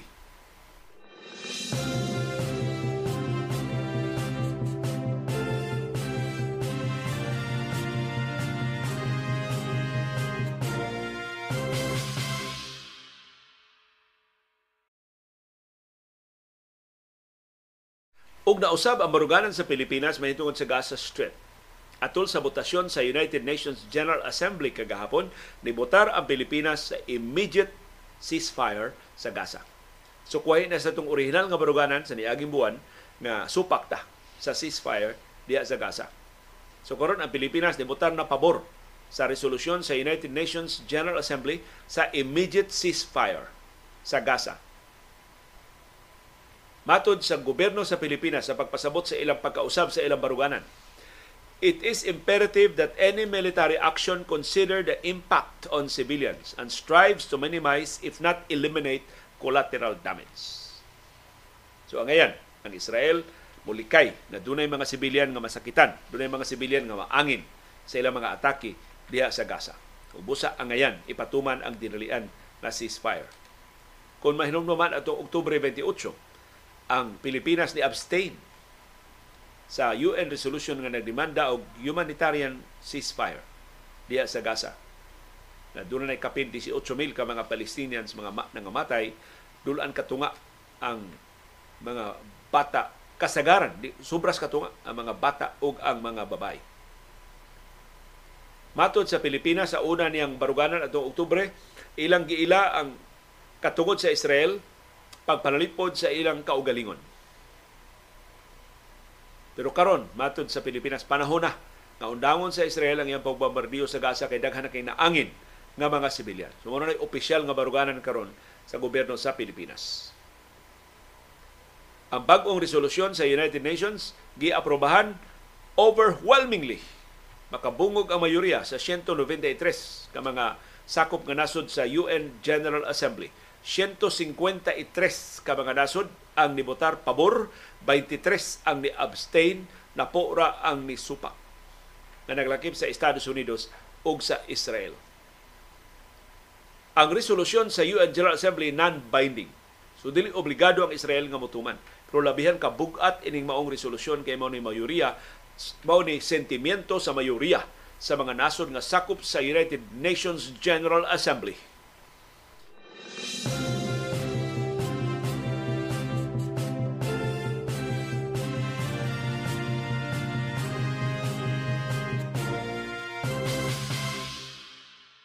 Og niyang resultas duwa sa Philippine Basketball Association sa PBA Commissioners Cup kagahapon ang tropang Giga, ang TNT ni bangon gikan sa iyang pagkalubong og 22 puntos og ilang gipildi ang Inlex 113-97 pagpadayon sa PBA Commissioners Cup kagahapon sa Phil Sports Arena. Si Ronde Hollis Jefferson ang import sa TNT tropang Giga maoy nangu sa ilang kadaugan pinagi siyang double-double. 33 points o 15 rebounds. Samtang si Calvin Oftana ni pasod og lima ka 3-point shots. Kung nakahimo siya 29 puntos. Ang Inlex nilabaw unta og 22 puntos sa paspas kini sugod sa first half. Si Robert Herdon ni pasod og 16 siyang 25 puntos. Pero ang talk in text ni regroup og nilusad og tight back sa third quarter. Ilang gilubong ang Inlex sa third quarter, 41 points ang ilang na-score, ang Inlex 20 puntos ra. Wara katunga ang scoring sa Inlex sa produksyon sa TNT. Pagsugod sa fourth quarter, dos minutos lang nabilin sa fourth quarter, ang tropang Giga labaw na kaayo sa Inlex 108.92. Ug busa na spoiled ang nindot unta kay programa kagahapon ang retirement sa jersey ni Asita Ulaba para sa Inlex. So tamis kayo ang maong retirement sa jersey ni Taulaba para sa Inlex pero gipildi sila sa TNT. Ang duwa mo sa ilabing una na si Robert Bolick Niduwa na para sa Inlex. Human siya nibiya sa Northport. Ang coaching staff sa TNT ni Angkon naglisod sila pagsulbad sa zone sa Inlex. So, sa, sa tibok first half, sige silang pangout sa ilang O, wag yun nila masulbad ang zone sa Inlex. Pero pag third quarter, nakachamba sila, nakapasud na ang mga layups ang ilang mga magdudua nakapasud na si Calvin ug ang ubang mga shooters sa TNT. Sa lain duwa sa PBA Conf- Commissioner's Cup kagahapon ang Converge finally nakadaog na gyud. Human sa sunod-sunod nilang kapildihan. Gipildi sa Converge ang tira firma sa overtime 103-94 sa PBA Commissioner's Cup. Si Jamil Wilson mao'y nangu sa kadaugan sa converts uban ang iyang 32 points og napo ka rebound. Samtang si Justin Arana gikan sa bench ni tampo og 14 points og siyam ka boards. Ang rookie nga si Deshaun Wilson dunay 17 points. Ang converts mo untay nag-una sa regulation period hangtod nakapasod og 3-point shot si JV Gomez Diliano og tabla ang score 88 all 4 seconds na lang ang nabilin sa duwa Mauto nag-overtime, si Wilson, si Justin Arana o si John De Los Santos maoy nilusa dayon og 7-0 run. Ug nabiyaan na ang tira firma.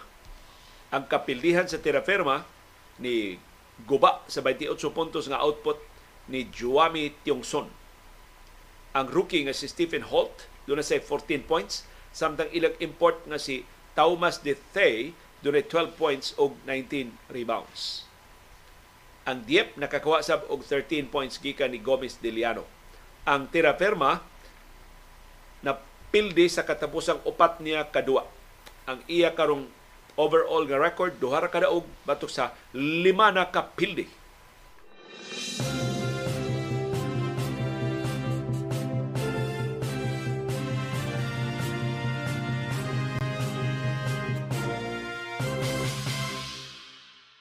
O niya na ang resulta sa mga duwa sa National Basketball Association NBA. Ang Boston Celtics ni daog batok sa Cleveland Cavaliers 120-113. Si Jason Tatum dunay 25 points. Si Jalen Brown dunay 25 points. O si Kristaps Porzingis dunay 21 points. Si Donovan Mitchell na pornada ang iyang 29 points. O si Darius Garland dunay 26 points. Ang Dallas Mavericks Nipahinomdom sa Los Angeles Lakers nga kampiyon lang sila sa in-season tournament. Wa pa'y klaro makasud ba sila makampiyon ba sila sa regular season sa National Basketball Association. Nidaog ang Mavs batok sa Lakers 127-125. Si Luka Doncic man ni matuod nilang LeBron James og ni Anthony Davis nga siya umaabot nga dagway sa NBA. Doon na siya 33 points. Injured si Kyrie Irving pero maikay pagkatapak ni Tim Hardaway Jr. ang iyang luna. Nakahimo siya 32 points. Si Dante Exum ni Tampo Sab sa kadaugan sa Mavs pinagi siyang 26 points. Sa bahin sa Los Angeles Lakers, na pornada ang 37 points ni Anthony Davis, ang 33 points ni LeBron James ug ang 28 points ni Austin Reeves. Ang Denver Nuggets, defending champions, sila og batok sa Chicago Bulls 114-106. Si Nikola Jokic dunay 4 puntos kay gipalagpot siya sa duwa. Si Reggie Jackson mo ni tubos sa Nuggets uban niyang 24 points. Si Jamal Murray injured, wa makaduwa. Guol kayo ang Nuggets kagahapon kay si Nikola Jokic gipalagpot sa duwa sa second quarter pa lang. Sa to pa first half pa, wa na si Jokic para sa Nuggets gi-eject si Jokic tungod sa iyang paglalis, masukano niya pagiglalis sa no call sa referees. Samtang ang Phoenix Suns si daog batok sa Golden State Warriors 119-116 si Devin Booker mo inipuli sa hawang kay wa makadua si Kevin Durant tungod sa injury. Doon siya 32 points. Si Bradley Beal finally nakadua na human sa taas kay niyang bakasyon tungod sa injury. Doon 16 points. Si Stephen Curry nagmingaw. Doon 24 points. Si Clay Thompson nagmingaw sab doon nalay 7 points. Si Green, Draymond Green, mo labing mingaw, doon nalay 2 puntos. Namiligro pa yun si Draymond Green nga masuspenso na sab ug dugang mga duwa kung mahumana ang investigasyon sa National Basketball Association sa iyang pagka-eject sa ikatulong higayon sa nagpadayon nga season. Ikatulo na itong ejection ni Draymond Green uh, kagahapon. Si Green gisuspenso og lima ka duwa human niya tuk-ah si Rudy Gobert sa Minnesota Timberwolves sa niaging buwan. Gipalagpot na sab siya gahapon sa third quarter sa dihang iyang gisukmag ang magdudua sa Phoenix nga si Yusuf Nurkic. Na actually, dili gid sukmag, murag gilamba ba lang niya ang iyang bukton, pero klaro kay nga intentional, klaro kay tinuyo. Nya na igo gyud sa may u ang magdudua sa Phoenix Suns ang nakapait ang Golden State Warriors murag seryoso gid problema na hiagom siyang ikaunom nga sunod-sunod nga kapildihan sa road games.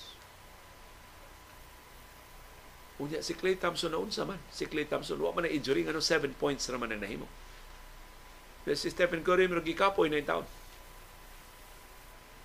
Or maay man nagdepensa ang Phoenix Suns na gwardiyahan nila si Stephen Curry kagahapon. Or naman yung mga off nights sa mga duduwa, murag si Stephen Curry raway off nights sa off night si Stephen Curry, 20 na kapin. Kasagaran, 30 kapin ang iyang produksyon.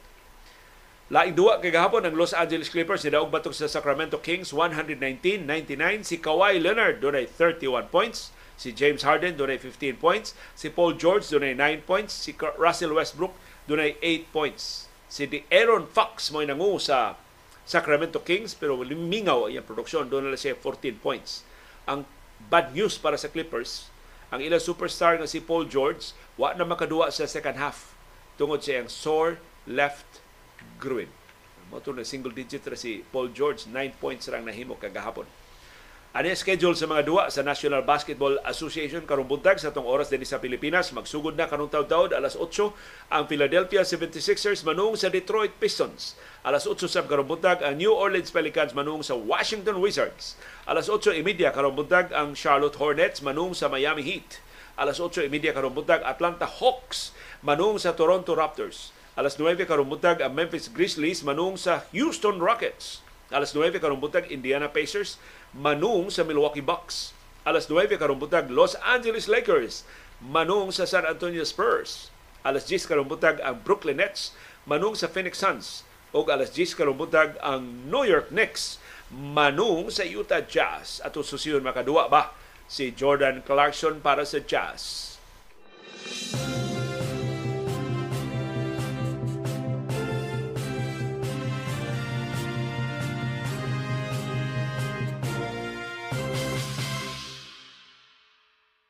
Daghang salamat sa atibo nga pag-apilo, pagsuporta sa atong mga programa. Ani ana ang atong viewers views, ang atong mga viewers on demand. Wa kabot sa atong live streaming, ilang panguna-una mo itong i-highlight karong buntaga. Si Danny Canales, ningon na busy jud ko sa preparasyon sa Misa de Gallo sa Don Bosco Lawaan o sa akong Christmas feeding program. Pagpanawat og donasyon apil nas donasyon para sa Lapu-Lapu City fire victims. So, good luck nimo Danny Canales. Kinis Danny Canales usa ni mga coordinator ni kanhi Vice Presidente Lenny Robredo so nagpadayon pa ang ilang mga feeding program dinhi sa ato Subo. Kung gusto mo mutabang ni Danny Canales aron makalahutay mas mapalapdan pa ang ilang feeding program, kontak kalas Danny Canales makontak man ninyo sa iyang Facebook Messenger aron nga makalahutay sila sa pagtabang o mas daghan pa. Si Beckham Cachero ingon Badoy and Celis are no broadcasters. They are fraudcasters taking advantage of the majority's inability to exercise critical thinking. Si Victor De Aquino niingon di na open karon ang tanang beaches dito sa Boal-Boal kay usa mga kabilin ni Padre Paking Silva. Siya di ay naghimong public beaches sa, sa Boal-Boal nga mapares Boracay nga dili tukuran o mga private structures. In fact, sa di pa kakasod sa beach, doon na mangayo og bayad maningil tagsa-tag sa katao. Si Junik niingon ang parke sa Sibeco, Toledo murag ginganlan para ni Padre Paking Silva. Kay nakakita ko sa post sa FB sa akong friend nga giusab na angan. Dako na kong kalipay nga at least hilas man paminahon coming from his mouth pa mismo pero di sad nato ikalimod nga dako kay natabang si Father Paking sa Sibeco. Si Lito Vasquez nangutana na niya administrator ba si Padre Paking ang National Electrification Administration tinuod na Sir Lito na himo siyang administrador sa NEA o sa administrasyon ni kanhi Presidente Gloria Macapagal Arroyo. Motong higayon nga isip administrador sa NEA ni gamit si Father Paking o mga rebelding komunista pagpalagpot sa usa ka manager sa cooperative sa Bacolod nga di mo hawa sa iyang pwesto. Ya armado. Ya mga polis bahadlok So mga NPA magigamit ni Father Paking. Si Archie Kabungkal niingon akong kasinatian with Father Paking Silva kadtong nangaon mi sa usa ka usa sa mga meeting sa People's Economic Council sa Cebu Province. Din usa ko sa secretariat isip usa siya kapari gi-request siya nga mo lead sa prayer sa among paniudto. Nangadji bitaw na Father Paking Ginoong Hesus Kristo salamat sa pagkaon. Amen the shortest prayer before meals na nabatian sa mga delegado sa DTI o sa private sector. Nangatawa ang mga kauban gilangkuban sa inilang mga tao din sa Subo. To name a few nga ako mahinumduman silang Dodong Aligrado, si Anhing Consul Dodong Aligrado, Bubit Avila, namatay na sa bitaon si Bubit Avila, Serge Rimonde, namatay na sa Dr. Ike Wong, Monsignor Achilles Dakay, Frank Benedicto, Judge Romulo Sinining, Engineer Doroteo Dodo Salazar, Rose Kabahog, Wilfred Oitingsu, Wilson Gao, Cesar Dakay, nakalimutan ko sa uban. Manifestation to nga si Father Paking di ganahan og langay-langay. Si Bibing Iglo ningo nakaapil ko sa panambal ni Brad Julius diha sa gym sa may patria. Nakita nako si Father Paking sa stage. Si Chofilo Rudas ningo nakapatambal ko ni Sir Julius Puloyapoy sa San Roque Gym dool sa katedral na dako kayong ceiling fan. Ambot ko na pa ba early 2019 to nga nibalhin ang apostolado ni Father Paking o ni Sir Julio sa Alo Chapel kay gi-renovate ang San Roque Gym. Si Beckham Cachero ingon if naag yun kay heart og intensyon to help, makakita jud kag ways nga makatabang, not find ways to not help. Unsa may kasinatian ni Father Paking while nganong buhos man kayo ang iyang pagtabang. Nag-agi siya og kakabos sa iyang pangkabatanon o si Father Paking dili ni kabos. Adunahan ni pamilya ni Father Paking. Ang iyang mama Garces ang iyang amahan Silva. So mga adunahan ni si Father Paking. Uh, in fact usas mga kasinatian pangmatuon sa ka, dato ni si Father Paking pari na siya. Bago siyang patanon paging pari si Father Paking Silva doon siya biyahe pagikas Manila, pauli siya din ni Subo, iyang auto, iya rangi parking, makaparking mga sayon pa itong parking auto des airport. Iya rangi parking, so, na siya auto. Na siya nakitaan nga babay. Tinuod na istorya, ha? si Padre Paking na istorya na mo ni. Na siya nakitaan nga babay. Guwapa nga babay. Na nakatang ba o sa kinan. So, iyang gihunungan na, Miss, padong kong karkar, kay paulit siya karkar kung maagian ka sa akong ruta, sakay na. Ingon ang babae, Uy, timing kayo, naga ko. Padukog naga. So, isakay ang babae sa sakinan. Samtang nagsakay, layo ilang biyahe. So, nakapatuyan silang istorya. nagpaila si aningos Padre Paking nindot na imong libro nga gibasa. Nagbasa man ang babae og libro. Ingon ang babae, "Oh, ganahan kay ko mga libro. Ing, nakabasa na day ka ini." Ingon si Father Paking, "Oh, nakabasa na ko ana." Uh, gusto ka na kung daghang kay libros bay? Dadaan kay libro para nga makita nimo sa pay unsa gusto nimo basahon wa pa nimo babasahin. Sus pag dahil na naus babae, ingon ba, time pa kinsa to ka? ingon siya, ako si Father Francisco Silva. Dahilan na siya pari siya. Pari day ka? Kinsa man ka? Ako si Porcia Hormachuelos. Si Porcia Hormachuelos, nahimong huwes, nahimong justice. Dito si Porcia Hormachuelos, mura sa Court of Appeals. Nahimo siyang maestrado sa Court of Appeals. Nagkaila sila sa ilang pang kabatanon tungod sa ilang gugma sa libro. Wa na ko mangutana ni Father Paking sa pay laing nahitabo sa ilang relasyon pero dato si Father Paking. Dili kabos. Manadili na tinuod nga mga kabos ra maoy sa ilang kabatanon mao ray kamao nga mutabang sa mga dunay mga adunahan. Ang pitik silang kasing-kasing mo ang lunlun-lunsay nga pagtabang sa mga kabos. Nagisgot man ta mga maestrado si Prosecutor Jude Henrich Ikong sa siyudad sa Lapu-Lapu nangutana maisip ba to nga paukyab ang Skylab og Millennium Bug mao to iyan iyan ning sumpay sa atong pangutana sa paukyab nga mga istorya sa atong panahon dayong kilom-kilom katong Skylab uh, prosecutor Ikong dili to paukyab kay tinuod man gito ang Skylab. Paukyab to katong kang inenita nga magdagko to kandila. Sayop to. Uh, magdagko to kandila aron dili mo pa ang Skylab. Wa may wa may sayop nga mga liyata nga dili ta matukpahan sa Skylab. Pero kana ba nga magdagkot og kandila kay murag matapos ng kalibutan. Di mo matapos ang kalibutan. Pagtugpas sa Skylab, wa man matapos ang kalibutan. So mura ba og magnify many times over ang posibleng kadaos sa Skylab. So maura to. Pero Skylab tinuod to. Ang Millennium Bug mao dili tinuod. Katong Y2K crisis wa gyud to matinuod. So hoax ba to maisip pa to nga hoax? Salamat sa pangutana ni prosecutor Ikong akong gi-research matod sa mga scientists. The Y2K crisis did not happen precisely because people started preparing for it over a decade in advance. And the general public who was busy stocking up on supplies and stuff just didn't have a sense that the programmers were on the job.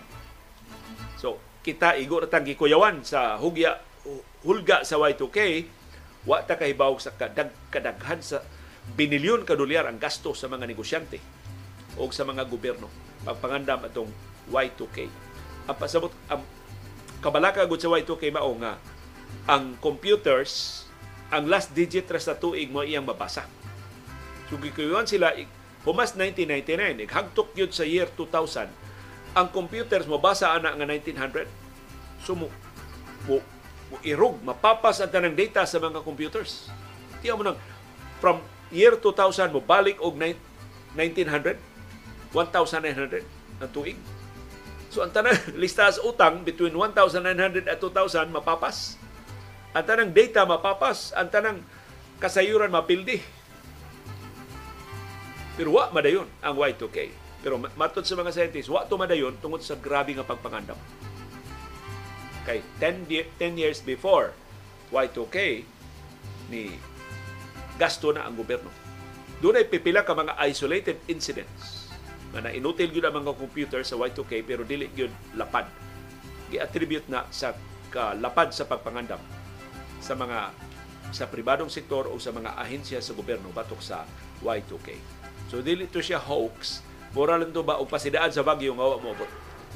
Nya kita masuko ta nganong man niabot ang bagyo pero at the same time pasalamat nga way bagyo nga niabot. So wa way tumong sa pagpangilad na pangandaman lang ang Y2K. Motong na minimize pag-ayo ang kadaot nga namugna.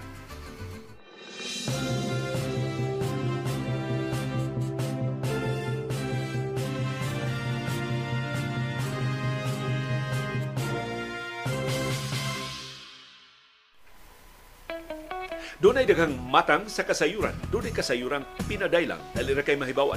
Doon ay kasayuran gitaguan, gilumluman. Angayang kuy-kuyon sa katawhan. Kasayuran kinoy-kuyan.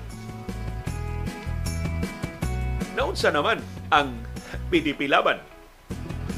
Doon na na say bago mga sakop nga nibiya sa kahugpungan.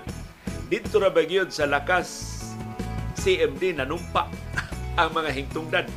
Mura og ang partido ni kanhi presidente Rodrigo Duterte hingpit na gyud nilang gibiyaan. Atol sa height sa gahom ni Duterte sa una, ang mga sakop sa PDP laban niabot og 120 diha sa Kamara Baha. Sa ito pa, niabot og 120 ka mga kongresista ang nanumpa isip mga sakop sa PDP laban ni Duterte na mao'y presidente pa niadtong higayuna. Pero siya si Duterte ni kanaog na sa katungdanan. Inanay nga gibiyaan ang PDP laban. Niabot na lang sila og 76, 50, sa, sa 40, hantod niabot na lang 13, 11, karong bag-o murag 5. lima na lang ka kongresista ang nagpabilin sa PDP laban kay Juanas Duterte sa posisyon niya. Ingon ini ni kabalimbing ang mga politiko kinsay na makapabor nga mga partido adto sila mo chuwawap dito kay ang partido sa administrasyon gipresyon nga daghan kay pondo maka sustener sa ilang pagpamalit o mga boto. Makahatag nila mga mihuras ug daghang mga proyekto. Makahatag nila kay mga pabor o mga pribilehiyo. So ang nakapait sa atong sistema sa politika ang atong party system way klaro mga plataforma. Personalidad mo nagdominar sa atong pamulitika. Unya dili prinsipyo mo importante sa mga politiko dinhi sa tuwa kundi asa ang pondo, asa ang puntil, asa ang kwarta. Adto sila mohugop, adto sila maglinya. Pero sa samang higayon katamis, ining maong kalambuan nga nabiyaan sa mga sakop ang PDP laban. Ang 120 nila kaniadto ka mga ginsakupan, karon lima na lang ang naibilin sa kahugpungan. Murag doon ay tamis nga panimaos na atong nasaksihan. Kay kining partido nga PDP laban, kinawat ni ni kanhi presidente Rodrigo Duterte og kaubanan gikan sa mga Pimentel na mo nagtukod original nga nagtukod ining maong kahugpungan. Apot tungod sa kabanga sa anak ni Pimentel si Coco Pimentel na abtikan mo nga ang desisyon sa COMELEC iya ni Duterte ang PDP laban. So kini sa mga nagtinguha nga kapaninglan si Duterte sa iya mga binuhatan nga hangtod karon wa pa man balaod nakadut ining maong kanahan Daghan kay siya mga krimen nga gipasyugdahan. Daghan kay laktod nga pinatyanay na hitabo siyang pamunuan. Hinaot sinugdanan na ni sa adlaw sa panudya. Naunta si Duterte mapaningla na gyud sa iyang kabanyaga. Naunta si Duterte hingpit na gyud nga mo hagba aron nga ang hustisya sa mga biktima sa iyang pataka mapatigbabaw na gyud para intawat sa mga hintungdan nga nagpangga. Nagkasalamat sa aktibo nga pag-apil o pagsuporta sa atong mga programa. Nagkasalamat sa iyong pakigbisog, pagtugkad sa mga implikasyon sa labing mahinungdanon nga mga panghitabo sa atong palibot. Aron kitang tanan, makaangkon sa kahigayon ng pag-umol sa labing gawas nun, labing makiangayon o labing ligon nga baruganan. Mao kadto ang among baruganan. Unsay imong baruganan. Daghang salamat sa imong pakiguban.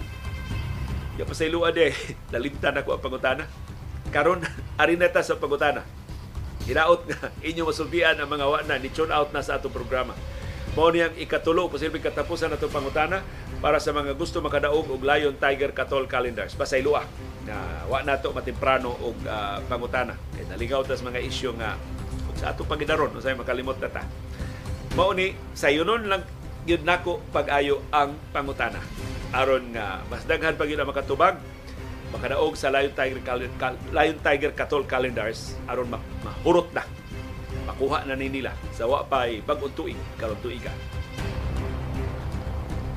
ato ting kuha ang music no? Ang atong pangutana. Ang pangutana. Unsengan sa partido ni kanhi presidente Rodrigo Duterte gibiyaan na sa iya mga miyembro Onsengan sa partido ni kani Presidente Rodrigo Duterte nga gibiyaan na sa iyang mga sakop. Kompleto nga ha.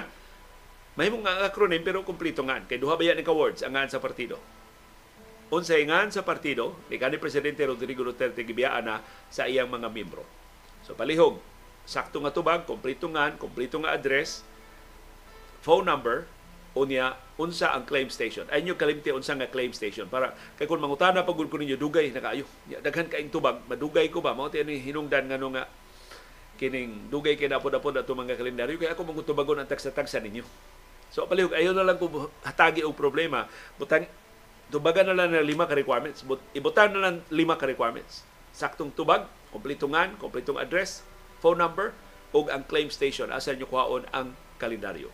Ipadaan ninyo ang tubag. Dili sa comment box, why, why mo daog diha, ari na ko kuhaon sa akong Facebook Messenger na Leo Andanar Lastimosa or ari sa akong telepono nga inyong makuha ang numero sa akong telepono sa kanang numero sa GCash. Kanang na sa box. So ayon na lang kung pagutan sa akong numero sa telepono kay usay masipet hinon makasungi maglibog na mo tan-awa na na sa box. Kanang atong news box. Ako nang gitawag og news box. Pero ang tawag diya ana low uh, lower thirds. Lower thirds ang tawag ana. Tan-awa ninyo diha naa diha kanang color green na ang box. Unya puti ang font. Naa diha ang numero sa telepono nga inyong ma-textan para sa inyong mga tubag Congratulations daan sa mga nakakalendaryo na. Palikubrahan ang inyong mga kalendaryo on or before December 17 ang atong pagkuha sa mga kalendaryo kay lapas na ganita sa Misa de Gallo para nga makaatiman mo din sa inyong mga parties o ano mo ubang mga kalihukan nga makasangit nyo pagkuha sa mga kalendaryo. Akong usbon, doon ni hangyo nga mahimo ba after December 17 na makuha ang kalendaryo kuhaan na lang yung kalendaryo pagpadana mong representante. Kay doon na sila mo abot pa sila diri sa Pasko na ba katong mga balikbayan inko pag tugo na lang sa inyong mga parente tugaan lang ko sa sa inyong parente nga makuha sa kalendaryo aron akong ihatag angan ngadto sa ato mga claim station. So ang tanang kalendaryo nga di makuha by by December 17 inig December 18 atong iraffle, atong ipanghatag ngadto sa mas interesado na makakalendaryo pagsugat sa bagong tuig sa 2024. Nagasalamat sa inyong pagpakiguban malipayong pamahaw kanatong tanan. Thank you